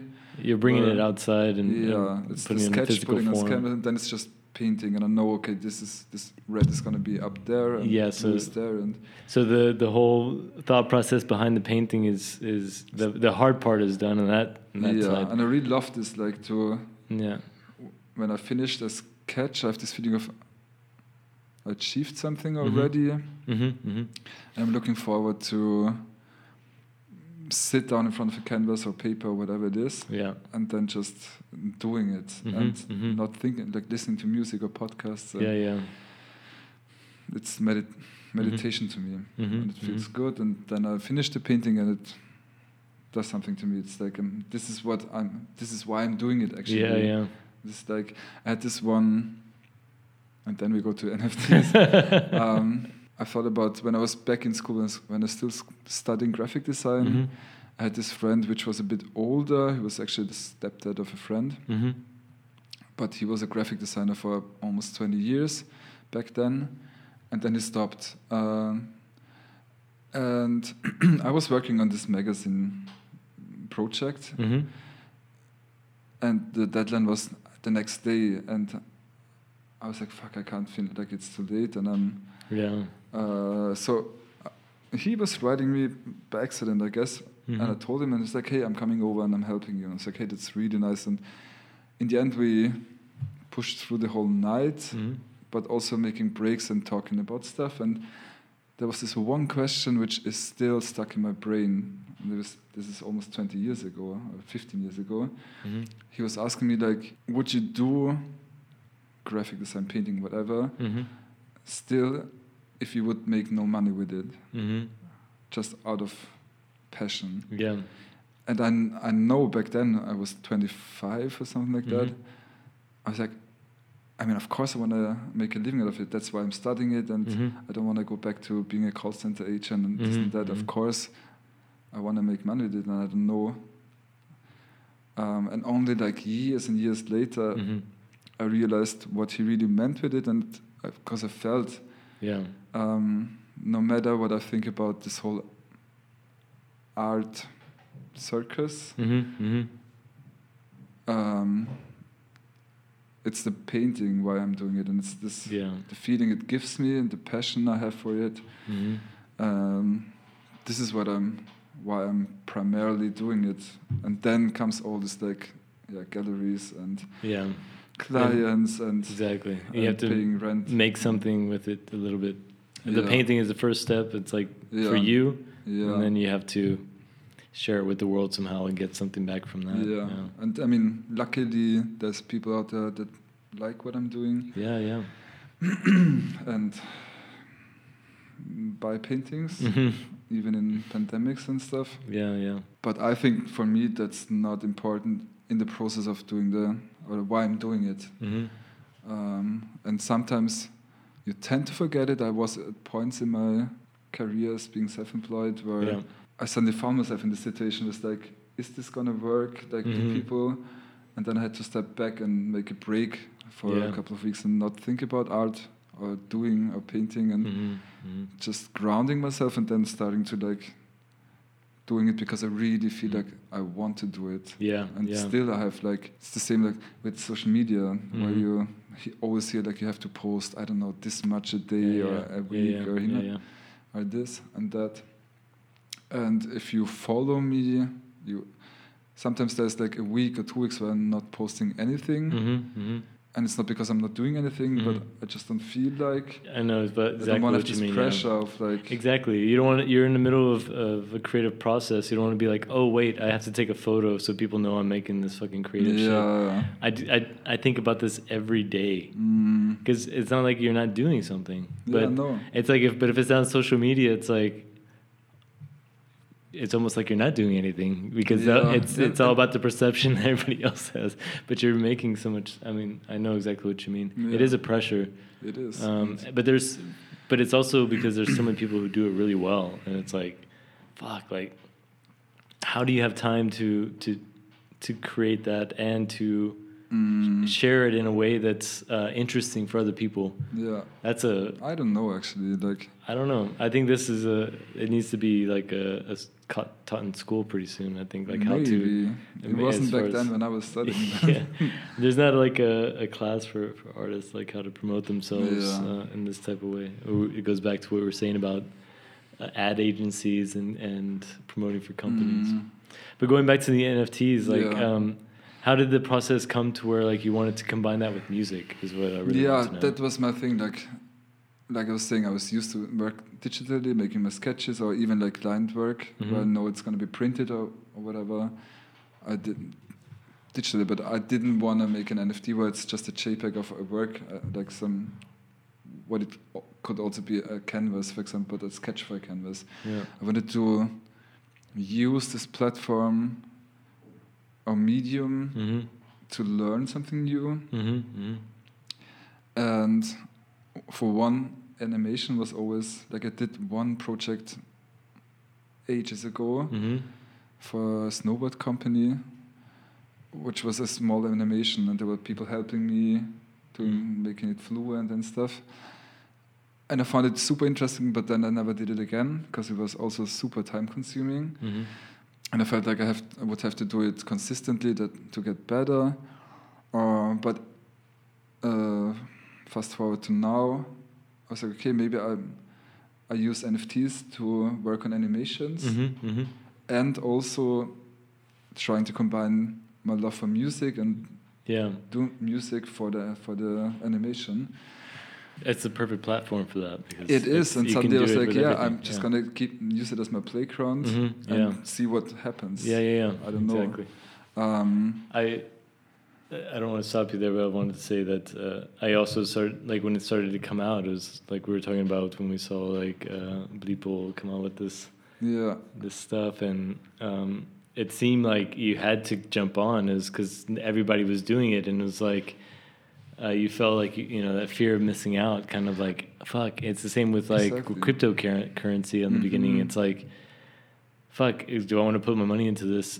So I also looked into it. I did research and I just read what other people's experiences were. And I started to apply for different platforms too, but never got to the point to where like I actually posted something up.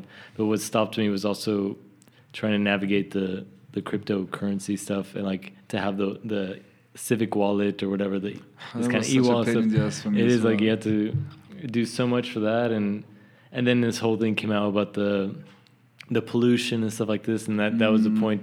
That was enough for me to, you know, it wasn't so big of a deal because everybody was doing it. And it was just kind of like, okay, so now there's like an environmental impact to it. Maybe I just waited, you know. Yeah. So, but it seemed pretty complicated at first for me to get into it, but.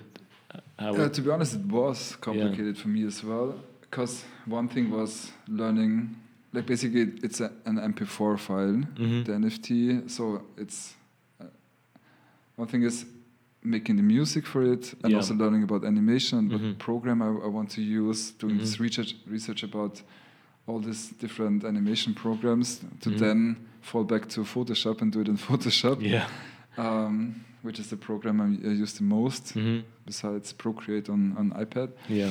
And this was something that felt good, doing the research for it and then learning about it and trying it, doing a few test runs in the beginning before doing the actual one. And this file was done in, I don't know, April, I guess. Yeah.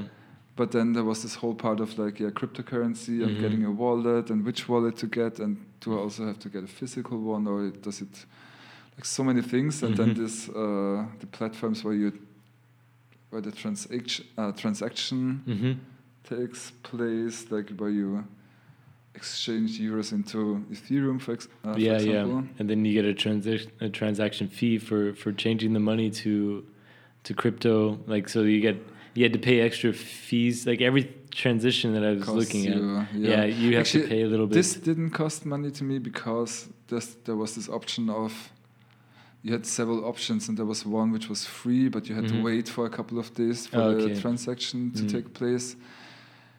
But before that, the registration process were, I don't know, and I tried it at different platforms, This one, they needed your passport, and it took a couple of days to validate it, I guess. Mm-hmm. And in between I did something else, and then I forgot about it, and then 2 weeks passed, and I was like, oh fuck, there was this like registration, is it done now? Mm-hmm. Then I forgot the password I registered with. I was like, what do you know? Then I took another platform, and this took... it aged me. Yeah, I know. Like 10 years older after that. Yeah.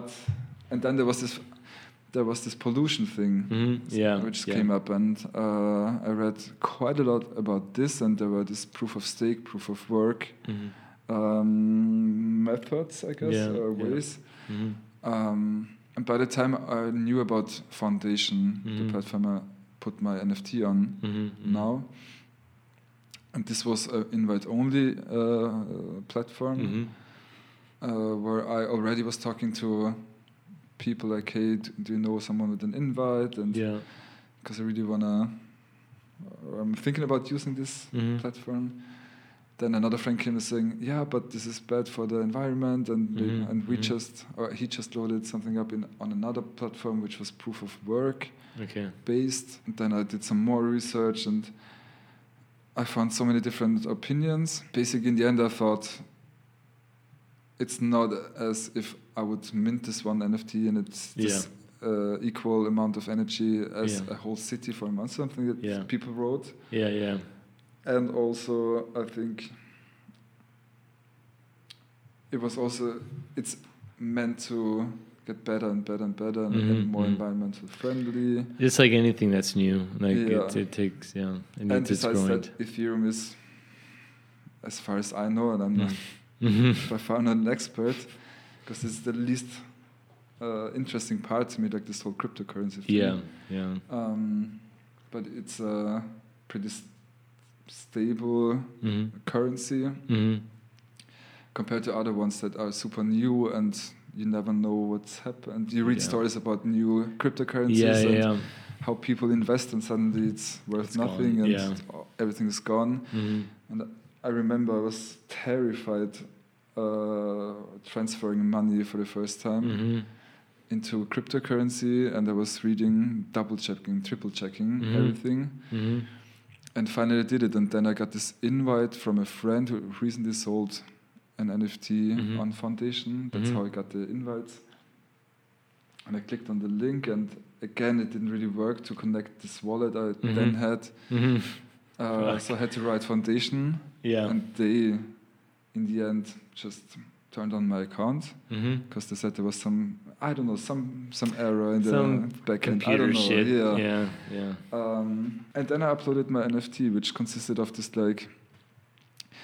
I thought about the concept for a long time. Like, I didn't just want to make any animation with any sound, but in spring I was really into, and still am into, tape loops and mm-hmm. creating my own. Tape loops from audio tapes, unscrewing them mm-hmm. and building your loop, which is, I don't know, 5 seconds mm-hmm. in this case, and then working with this and looping it and see what textures the old cassette player I got on Austin Critics would have. It was super interesting, and then timing it with the animation, and I learned so much from this whole process. Mm-hmm. Also, maybe because I'm old school in a way, I wanted to have if someone buys my NFT, mm-hmm. my idea was to have a physical collector's item. Yeah. So I ordered these audio tapes, completely white, unbranded, from the UK, because it's not that easy to get audio tapes anymore. Yeah, I can imagine they're not producing them so much. Yeah, and this again took like weeks because it was stuck on the custom. Yeah. Then went back to UK. I had to ride with those guys a couple of times. Then it came back after weeks and weeks. Mm-hmm, it was like a month, 3 months long process. Yeah. In the end, I loaded it up, and I was like, okay, cool. Like before that, it says you have to double check because it's once it's there, you can't edit it anymore. So I read through the text I wrote and checked it and checked it and checked it. And it was up, and then I was like, okay, fine, it's done. Mm-hmm. And the idea was, like, I didn't think that, I had no idea if people on my Instagram mm-hmm. are into cryptocurrency and if they wanted to buy the NFT, but my plan was, I leave it up as long as, until someone buys it, and mm-hmm. then take this money to mint, because this minting also costs. Have this as some kind of pillar and use it for creating new NFTs. And luckily, it was sold within a couple of days, 3 days or something. Nice. I couldn't believe it at first. I was like, what the fuck? Awesome. And I was super happy, and it was super motivating, because I already have ideas. Like I said, I'm just getting into 3D art. Maybe do a couple more frame-by-frame animations. I just got a new tape player, cassette player, where I can do more experiments with it, and then go into 3D art. And what did you do with these tapes that you got from the UK? Like, did you record your song on those and send them? Yeah, like I opened it.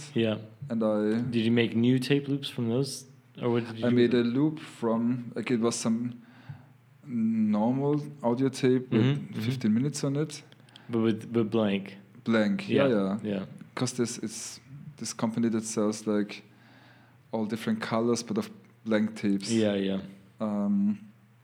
unbranded, because when I do my own tape loops, I just went out to my granddad and got some tapes, and my neighbor, who's also a bit older, got me tapes, and it's like folk music, I just record over it, but it's also branded. It says, like, I don't know, best folk music of Austria, 1988 or something like that. So this is unbranded because I wanted to have it look nice. I built a tape loop out of it, and I bought this really nice, it's kind of the VHS tapes. Pillow-like packaging for the tape. Okay. Created a cover which I put into it, and this is the physical collector's item that comes with buying the NFT. Okay. So what was on the tape? It was the original loop from the NFT. The original song that's on the NFT. Yeah, because the it's not a song; it's just a. Also a loop. It's like an ambient, like an ambient sound, kind of. Yeah, but it's just one instrument basically on the loop, and I have this tape recorder where I can pitch down the whole loop to get more texture of it. But the normal ones can't do that. So if you buy it and have a normal cassette player, you hear this like high pitched melody, the main melody of the loop of the whole NFT. But I pitched it down, and then I added some bass and a little bit of percussion later on. Yeah, which program did you use? I use Ableton. Oh, okay, Ableton, it's like the one that came with the MIDI keyboard I bought last year, and I really like it. It's this Berlin-based company, and somehow it reminds me of Photoshop. So I don't know. I bought this online course I did in the beginning to get to know the programmer better, what I can do, all the effects and the recording techniques and stuff, but it was really simple for me. Okay. Because it felt like it's the layers of the tracks are the layers of Photoshop, and I'm really happy with the how that worked out. The program. Yeah. Nice. But so you were recording the beats. That's what we were talking about for Ableton. Yeah. You're recording. You bring in the drum beats. So you just play the loop over and over again, and then just start to record. The NFT itself. I mean, I could play it for as long as I want until the battery runs out. I decided to record the loop 4 times. So it's about 30 seconds. Okay. Then I had to calculate the beats per minute and translate it into frames per second, so I can synchronize it with the animation. For example, I put the beat under the loop. And I wanted to the animation to change. For example, the background of the animation turns pink whenever the kick drum sounds. So I built this grid and translated this like, okay, on this beat, it's this frame, and on this frame I have to change the background, for example. I felt like a scientist. I don't know, you sound like a scientist. I'm a mathematician. But it was really interesting to work with. Visually and musically at the same time. Yeah. And also the sounds are usually... That's the thing in my art, when I paint, lots of the stuff in my artworks are shapes I like or I find on the street. I take pictures from and then go through it before I start to sketch and then take it and with music I found out I really love to make field recordings of for example, they're building the U2, like the new subway, close to our studio and also home, and now they built this new intersection and for pedestrians it's making this clicky sound. So for I heard it, I was like, I have to record it and use it as some kind of hi-hat maybe, the beat that goes in the back to some song. But there were always cars passing by, so I was like, okay, I have to go there in the middle of the night when there's no cars anymore. So this one night I went out and took my field recorder with me to then on the way home, stop by this intersection, only to find out that they must turn. I think Vienna turns it off at some point because it's annoying for neighbors. I think it's like I guess the whole night. It makes sense. Thoughtful. So I went to different intersections and every intersection, like the sound was turned off. So I went there the next morning, which was a Sunday, because I thought Sunday there's not so many fewer cars, people. But there was, so I just tried to get a little bit of it and filtered the other, like the wind and the cars out to use it. I'm just working a new song where this is like part of the song. Cool. When you say your field recorder, is it like an old school tape recorder, or are you using just like a digital recorder? No, this is the digital one with a SD disc. Cool. Stereo, which you have your headphones on and then I walk, and on the top there's this, like, it looks like a small hamster which blocks the wind basically. It's like really furry. It's super furry. I love it. And I have it in my pocket and sometimes it's just the phone, because you don't always have the field recorder with you and phones have super good quality as well nowadays. So you can also buy on the old phones. I used to have like an added-on like blue microphone. I remember this. And this was for like field recordings for when I used to do podcasts in Texas with my friends. If I had an event, then I would go with this thing and plug it in. Yeah, and so they find like, and even like this is what I learned in making music. Like when you go on YouTube and you type in like how to make electronic music, most of the times you come to this. Producers that tell you how to make the crispest sound and everything has to sound perfect and has to have this loudness and whatever. And you don't know any better when you start. Same with painting. Now with painting, after 10, 15, 20 years, I know which brush to use and which colors I use. But with sound, it was like, okay, this guy must be right. But then you hear a different guy says something different. It's like, okay, which is right, which is wrong. And then I just found out about this one guy who also works with lots of field recordings. And you always have this hiss, maybe from wind or maybe from tape, if you record on tape. And he's like, fuck it. I mean, it's part of this whole... It doesn't have to be as crisp. And it's like, wait a second, that's actually true. And now it's... My goal is not to like play in clubs for in front of, I don't know, 20,000 people, whatever. I just want to do it for myself and make this like ambient electronic things using sounds from my environment. Like lots of my percussion sounds is all from my old flat, for example. Oh, nice. And lately... Like I've been dealing with body problems. Okay, yeah. I have this weird thing which occurred first 3-4 weeks ago, mm-hmm. where I went to bed, mm-hmm. and I usually go to bed super late, like 3-4 in the morning. Okay. Almost every night? Almost every night? Or? Almost every night. Yeah. It's my routine, mm-hmm, I don't know. Mm-hmm. But then I would wake up an hour after I fell asleep, mm-hmm. with this like super strong pain in my left hip. Okay.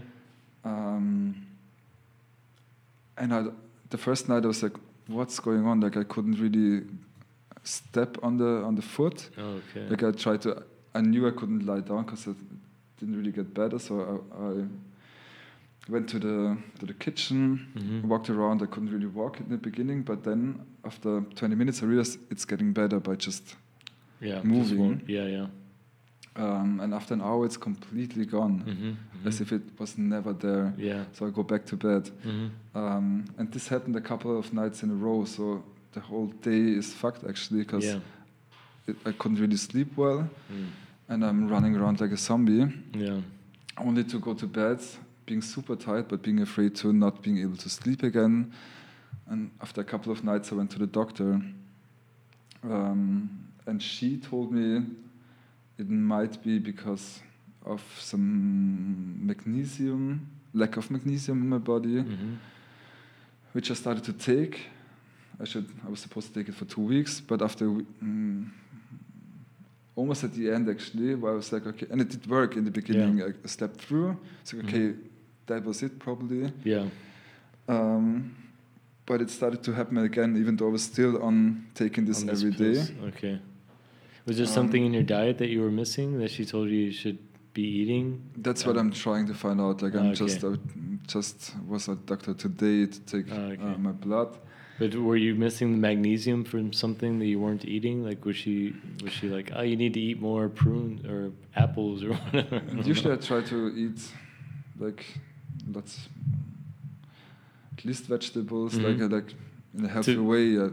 To get all the different vitamins you need, so I mean, and the doctor early on said it might be stress related, mm-hmm. and like some psychosomatic thing, mm-hmm. Mm-hmm. But the other night, like I went to bed, I woke up again, and it was already, I could feel it, which was new already before going to bed, that there was some kind of tension in my hip. But I just went to bed, I woke up again, and it was 4:30 in the morning, being in a lot of pain actually. I was like, okay, what can I do to just get my head off of this pain and distract myself? So I went to my synthesizer and I just started to play, mm-hmm. And practice something I did earlier that day, mm-hmm. Which was fun, and suddenly the pain, when I thought about it, I was like, fuck, the pain is gone. It was gone within a couple of minutes. Wow. And this night I went to the toilet and suddenly I could hear this like humming. There was this tone. I didn't know, I still don't know where it's coming from. Mm-hmm. It's mm-hmm. not there every day or every time. Yeah. So I was getting my field recorder at 5 in the morning to record this, and this is also part of the song I'm working on, so I like to, like in my paintings, I like to use all these sounds I'm hearing, collect them, and try to incorporate it in songs. Super interesting, man. That's which really is super, cool. It's also to me, then maybe pitching it and putting some effects on it and see what it does, if there's reverb and there's distortion, and so this is what I'm doing lately, and also. Do you think you'd be able to like exhibit that, as far as like you have a painting, somebody look like, you know, when you go to like museums sometimes they'll have like, you put on the headphones and you listen to them talk about the painting, like where you have the music on and you could look at a painting that kind of corresponds with it? Actually, that's the plan. I was supposed to be having a solo show in November, mm-hmm. in a huge space, mm-hmm. like I don't know, a couple of 100 square meters. Oh wow. Mm-hmm. Which would have been the biggest show so far, mm-hmm. And I got asked, it's at Galerie Hilger, mm-hmm. Hilger Next. They asked me back in last November, I guess, if I want to have a solo show. And it's like, yeah, cool, sure. Like, and I remember going to that space. I mean, I knew it, but I went there now with, imagine like my work there at some point. And on one hand, I felt super motivated and excited and curious, but also a little bit frightened because it's such a huge space. Yeah. Questioning if I would be able to do that.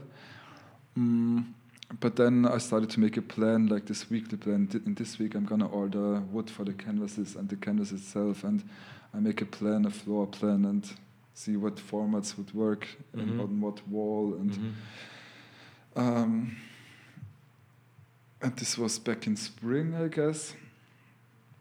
And I was on track, on time, and then moving happened. Oh, yeah. And I thought moving it was the first time I moved after I moved away from my parents when I was 19. I thought it's going to be 3-4 days. Yeah. And I'm back in the studio working again. Yeah.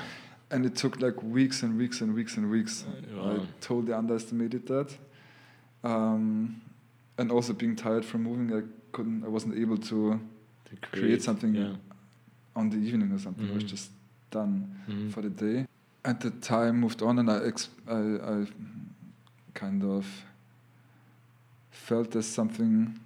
I felt this like panic attacks. It's not this panic coming up when I thought about the exhibition, when I thought about projects and life and whatever. Yeah, and that I got more tense and. Shit. Also with all this, like, I don't know, electricity from the old flat, the new stuff I wasn't used to, like all this administration stress. Yeah, fuck. And it influenced my psyche, and I don't know, so... You can't fuck around with it, stress affects everyone, like, differently, and depending on how much stress is piled up, you know. Yeah, and then every time I realize it's also, like... I think I have to do it for, like, I don't know, the gallery wants to have updates, but mostly it's my own, it's me putting the stress on me and I have to do it this way and that way and more and more and more. So yeah, there was this morning a couple of weeks back where I woke up and I was shaking. I was like, sweating and shaking. Shit. And I couldn't think clearly anymore. I had just like all the thoughts I had and all the worries I had about everything going on at that point. It was just circling, but I couldn't find a solution. Yeah. And I remember I had this appointment with a friend who was visiting us at the studio, and she came and I couldn't talk to her like I would usually do. I was just like talking nonsense and saying like, hey, sorry, I'm having a really, really bad day. And she was actually like, and we're talking about the exhibition, because I knew it's me who wanted to do perfect things. Yeah. I try to. This perfectionist part, it's like. Yeah, like there's always mixture. I know that the next canvas I'm going to paint will not be the best one I've ever painted. And also not the next one.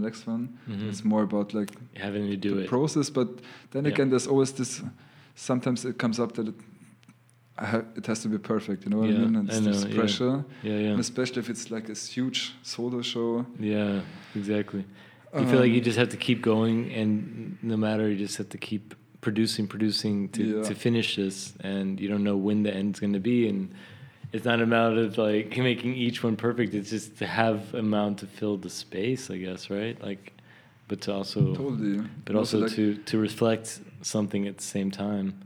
So and especially like a gallery asks you. So it's also a pressure. Yeah, pressure is on. Like, of course you want to bring it. You want to bring into everything. This, like, do I really deserve this? You know, am I worth enough? Is my work worth enough to be really shown at this space? Or there's this doubts all the time. Of course, yeah. So basically, the next day I called the gallery saying like, "Hey, I'm really not feeling well. Is there any chance to postpone the show?" And luckily, Michi, the woman from the gallery, was super understanding, and we were talking about so many things like meditation, and she said, hey, the most important thing is that I'm having fun in doing what I do and not having all this like panic and this fear. Yeah. So there's going to be a way to postpone the show. I shouldn't worry about that. And this was already taking so much pressure off of this like thing. And yeah, in the end she called. And then what happened as well is like I had this, I'm having this assistant which helped me to stretch the canvases. And he was like, it was exactly at this time I ordered a new canvas which I've never worked with. He's like, this is feeling weird, like it's tearing apart easily. This shouldn't be the case. It's like, maybe we're doing it wrong. I don't know. Maybe you're doing it wrong. Let me do it. It was tearing apart. I was talking to a friend, which is a restorator. He's like, that's not supposed to. It's not how it's supposed to be. I was talking to the art supply store, and the canvas itself took already 2 weeks longer than expected to be delivered, because there was some problem. This took again longer. Now it's 4 weeks ago. I'm still waiting on them. I called them, I don't know, 5 times already. Wow, fuck. But luckily the gallery called in between and said, yeah, hey, let's just do it in February, because they're gonna open a new space in the center, first district. And they would love to have me as the opening show, and nice. It's a smaller space. And I agreed, and now I'm like, hopefully everything works out fine. But now I have a little bit more time to also, like this week, try to just make music and get my mind off. I have to create this and that and that and that and that. Especially after moving and everything, like now that that's finished, now you can start to concentrate on it easily. Wow, but that's awesome. I mean, are you going to include music elements in the show? Actually, I plan to make some kind of sound installation. Okay. But I have no idea yet what sounds to use for. Because besides Boycut, I have my music project, which is another thing where I really make like whole songs and stuff. I recently started to put out music on SoundCloud, but for the exhibition, it would be more like ambient, experimental noises, I guess. Because I'm super interested in like manipulating sounds. Maybe. Like one thing is the roller for like rolling a wall. Usually it's made out of plastic and it's hollow. Yeah, hollow. Hollow, yeah. Like Halloween. Yeah, true. And for example, if you throw it down on a floor made of tiles or like stone, it already has this like sound, some tone. Of course. So I recorded this a couple of weeks back, and then you can put it on the computer and you can use it as an instrument and really play melodies out of this tone. Nice. So maybe this is some first ideas, but since I have 3 more months for the exhibition, right now I'm waiting for the studio to be renovated, which takes a couple more weeks, and then I'm gonna start. Cool. Yeah. Where's that gallery at? Like, they have several locations. Okay. But where your exhibition will be at? Do you know? The space it's gonna be completely new. It's gonna be somewhere next to, parallel to Kärntner Straße. Okay. So super central. All right. Cool. But as far as I know, I can visit it the first time next week. Okay. And there's still other people in there, and the gallery is taken over by the end of the year, something like that. But I don't have too much information. It's super new, and it's like Cool. It sounds great. So yeah, it's going to be awesome. Yeah. I wanted to ask you also, because we were talking about your family and stuff. Was there anyone else in your family that was also creative, doing art or music? Not directly. I mean, for example, my grandpa is a hairdresser. Okay. And I think at least hairdressing is something creative. I think that also, yeah. Every time I'm in the barber chair, I'm like, you're the artist, man. Yeah, just totally also. It's like, do what you want. Do what you feel, man. Just make me look good. Yeah. I mean, one of my best friends is hairdresser as well. Is my hairdresser. Yeah. And one of my best friends. And yeah, it's a creative job, I think. So your grandfather was a hairdresser? My grandfather was a hairdresser, self-employed for long. He's still he was in the news a couple of weeks back for being the oldest still. Still working barber? Working barber, yeah. Wow. How old is he? He is 89. He's turning 90 next year. Oh, okay. Mm-hmm. And he has this barbershop in our garden, a small hut. And it still goes there once a week. That's awesome. Yeah. That's really cool. Yeah, it's amazing, actually. But that's also a profession that you have to, like an artist, you have to want to do it. You have to find some joy in it. You know, you do it on your own, and you can do it by yourself, or you could do it as a collective, or you know. Totally. I think that's interesting. My grandpa also, he's the man of the passions. He also is a beekeeper. Oh, okay. He's still beekeeping. Yeah, for sure. And if you talk to him, you feel so passionate about it, for cutting hair, having the bees, having his own honey. Yeah. Football. Yeah. He's a man of lots of passions.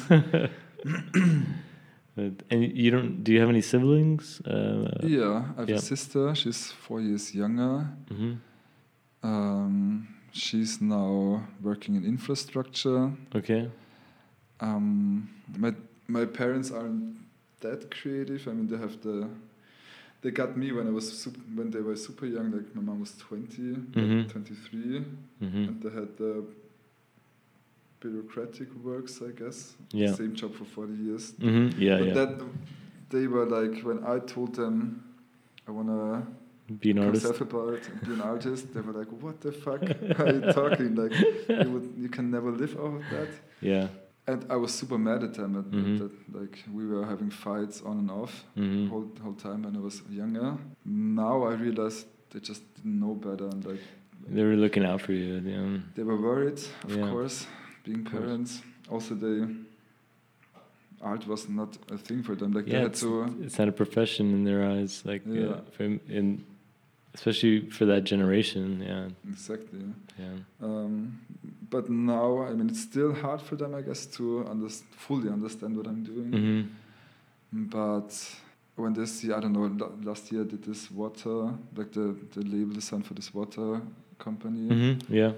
I remember for my dad's 60th birthday, we went to Styria for a night to some hotel, and they had in the room there was my bottle. Nice, that's awesome. And he was telling everyone, "That's my boy." That's so cool. So yeah, that's really cool.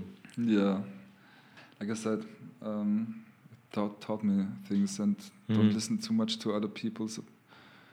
Especially people on the internet, for example, people you don't know. Yeah. Everyone always has opinions. Of course, yeah. And I know people that it touches them, but for me, it's I try not to take care too much about this, because I know what I want and I know what gives me joy and pleasure. Of course, that's the most important thing, right? Yeah. In the end, it's if you're having fun, if you're not having fun with it, then you stop. But right.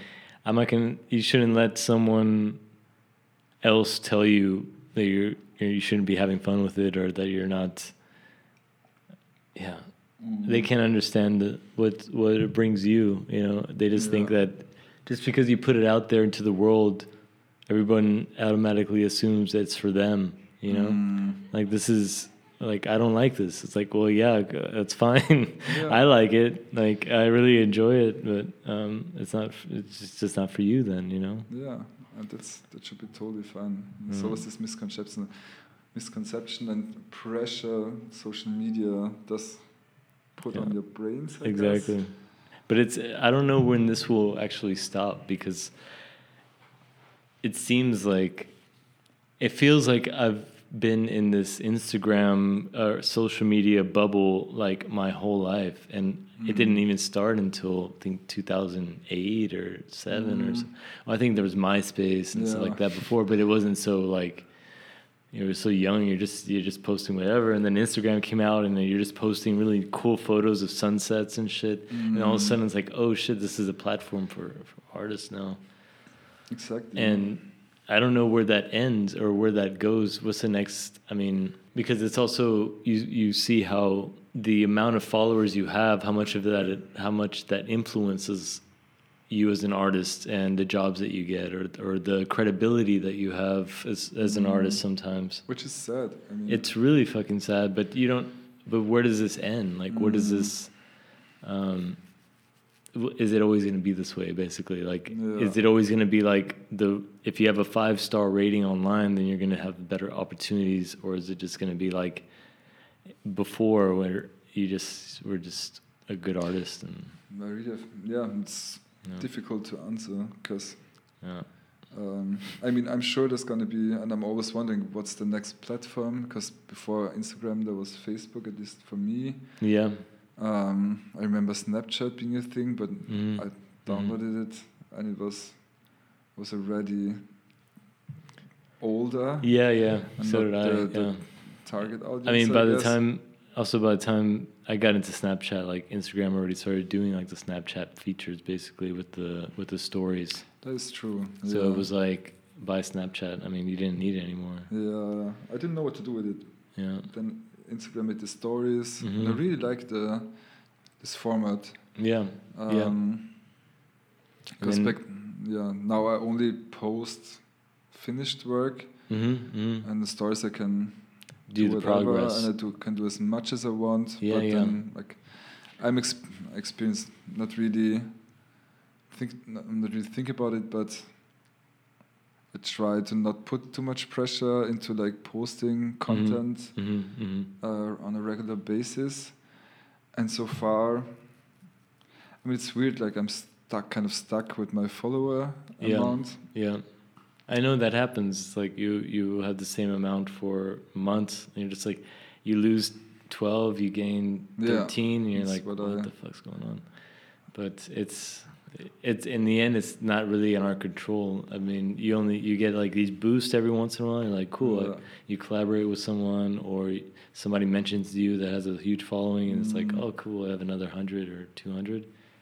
Yeah, but I feel like, I mean, at least with my account, like I have followers that are there from early on, and at least I feel like they don't really care if I post that regularly, and if I post something, there's a reaction. Some of them by now I know personally, which I didn't back then when they started to follow, but it's like, and for this it's really nice. And also for me, writing to other people, artists, it's super nice to connect super directly. That's perfect. Especially if you're traveling too. You want to get in contact with artists in Berlin, and you're just there, and you're just like Instagram. Totally. Or it's just like for helping. Yeah. I don't know, people ask me what colors I use or what font I use, and then I can just help them out. And when I see someone doing something where I'm like, how the fuck did the person do this? Yeah. I can just write them, and if they're willing to share, they're sharing, then this it's amazing, but then there's all this like algorithm and stuff, and this is where you get kind of tripped up, right? Because in the end, we have no control. I try not to think of this at all. Just like so far this year, I didn't post a lot. Yeah, but I don't really think I'm missing out, and there's still some commissions or collectors writing me via Instagram. Yeah. So I mean, of course, if you're posting every day, just whatever, your numbers could probably rise pretty, even more. But in the end, then you're just posting it for that, and like, I was really strict with my posting pattern for a while. I was like, okay, like every other day at least, like I want to post something.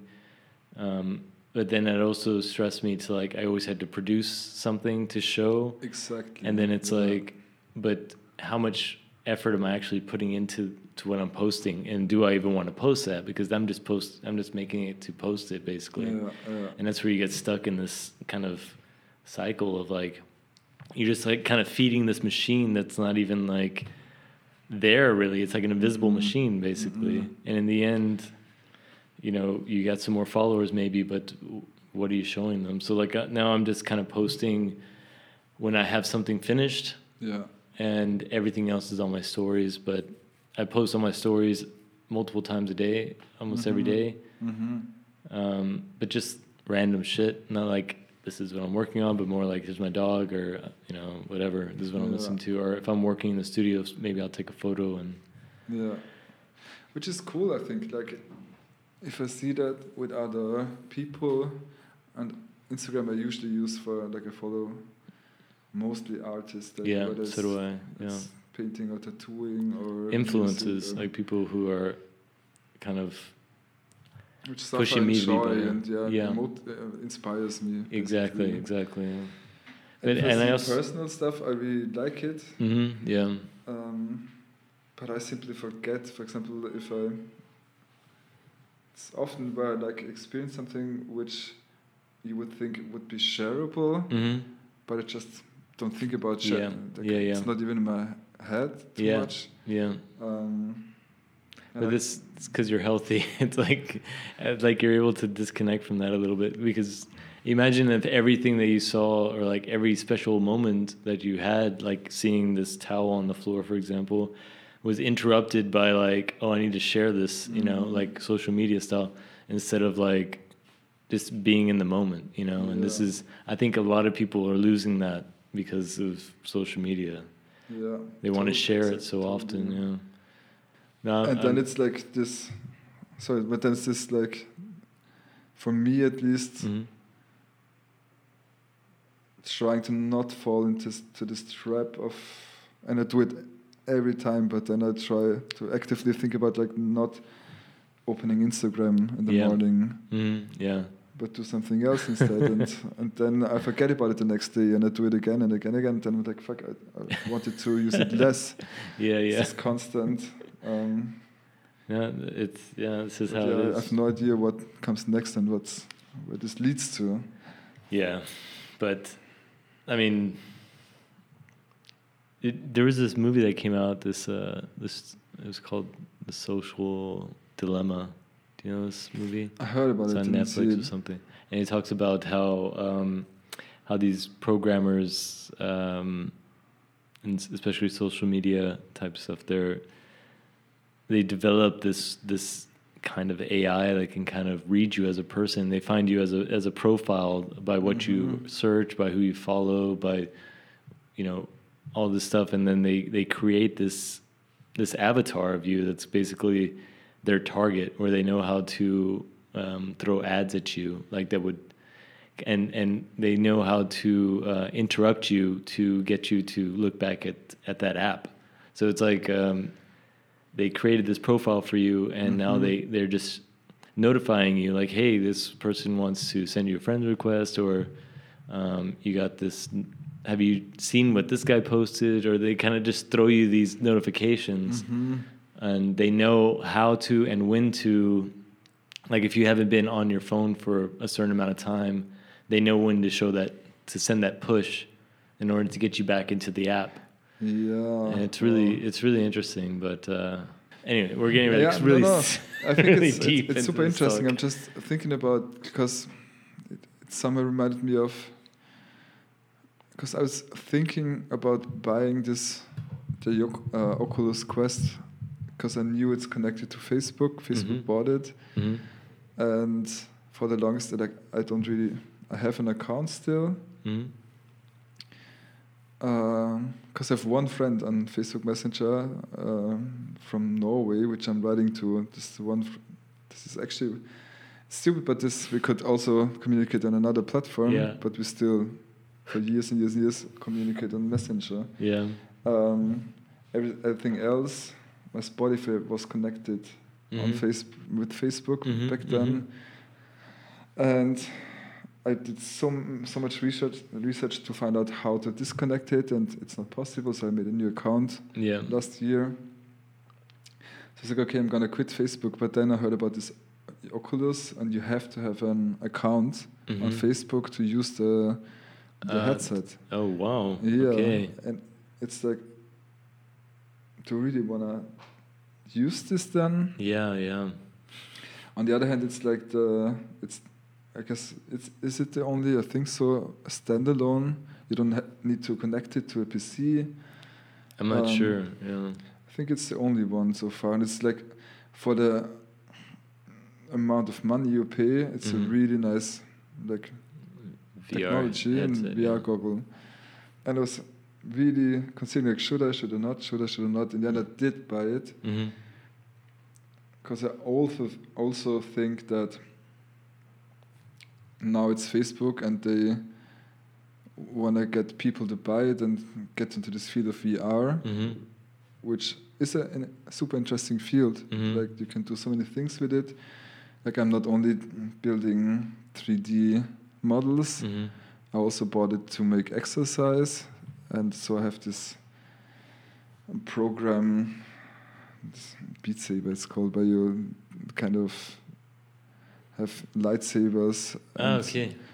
You have to kind of dance and you have me at lightsabers. Destroy, yeah, it's amazing. Destroy up cubes coming onto you in the rhythm of the beat. Ah, gotcha. It's workout. I think I've seen maybe some videos of this. Like, yeah, it's one of the most popular games in VR. And after half an hour, I'm so sweaty. I really love it. Cool. And then I just found out about ping pong. Like, I used to play ping pong a lot, but then I stopped because friends gave away the table and I don't know, life. But then I found out about this game, which should be super realistic, even though it's in virtual reality.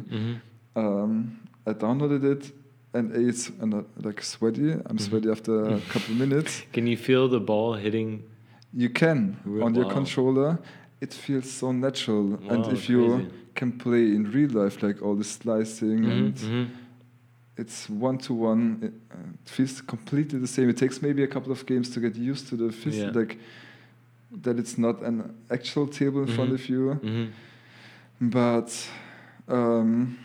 I was telling a friend in Toronto, he moved to Toronto, and we were really close when he was in Vienna. Now he has kids and we don't hear each other that often anymore, like with work and life again. But suddenly we were standing in the same room with our goggles on, playing with each other and just chatting about things happening. Wow. It's amazing. Yeah.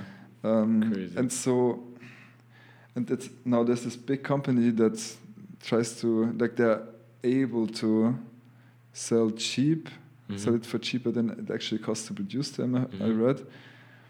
But if there's a market, I hope at least there's, in the future, other companies being able to bring out their headsets, which are more environmental friendly, for example, and which are an alternative to Facebook. Yeah.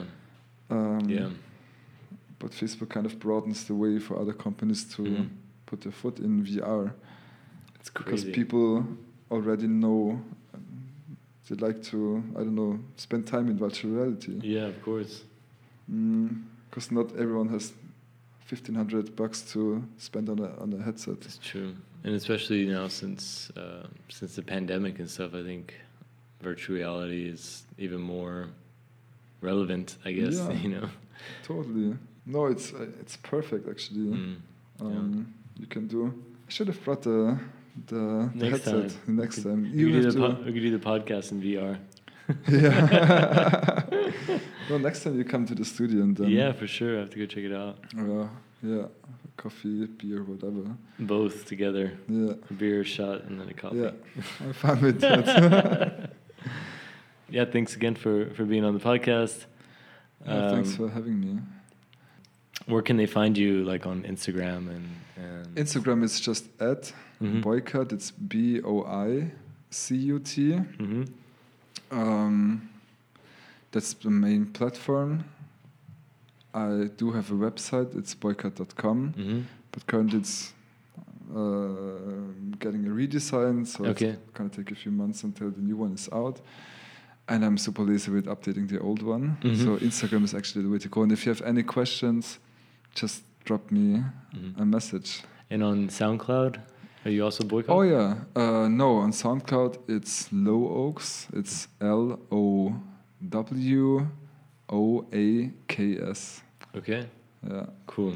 Yeah. Awesome, man. And do you know the date for the solo exhibition? Did you already say what the date was? Not yet, since we just postponed it. Like it would have been on the 25th of November, but forget the date. I'm happy that I was able to postpone it, I guess. Yeah. Yeah. No. I think it's better mentally to be in this right position to paint and finish it up. Don't stress. Yeah. Exactly. Too much.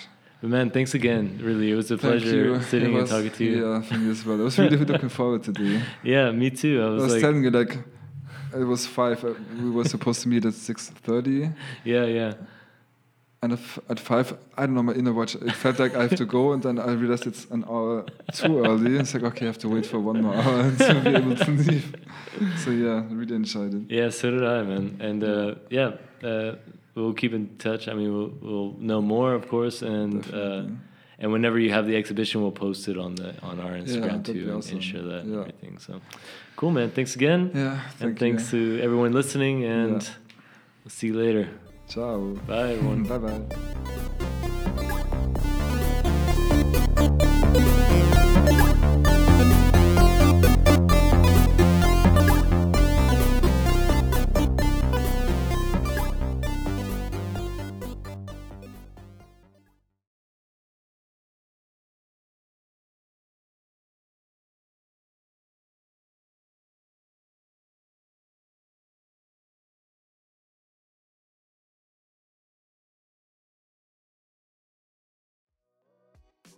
On the next episode of Artcade Podcast, or was it like always aware to you? Like this is I think I was always kind of like I don't know. I can't think of a better word than like social warrior, which is a horrible word. It's not a bad word. So it sounds pretty hardcore. Actually.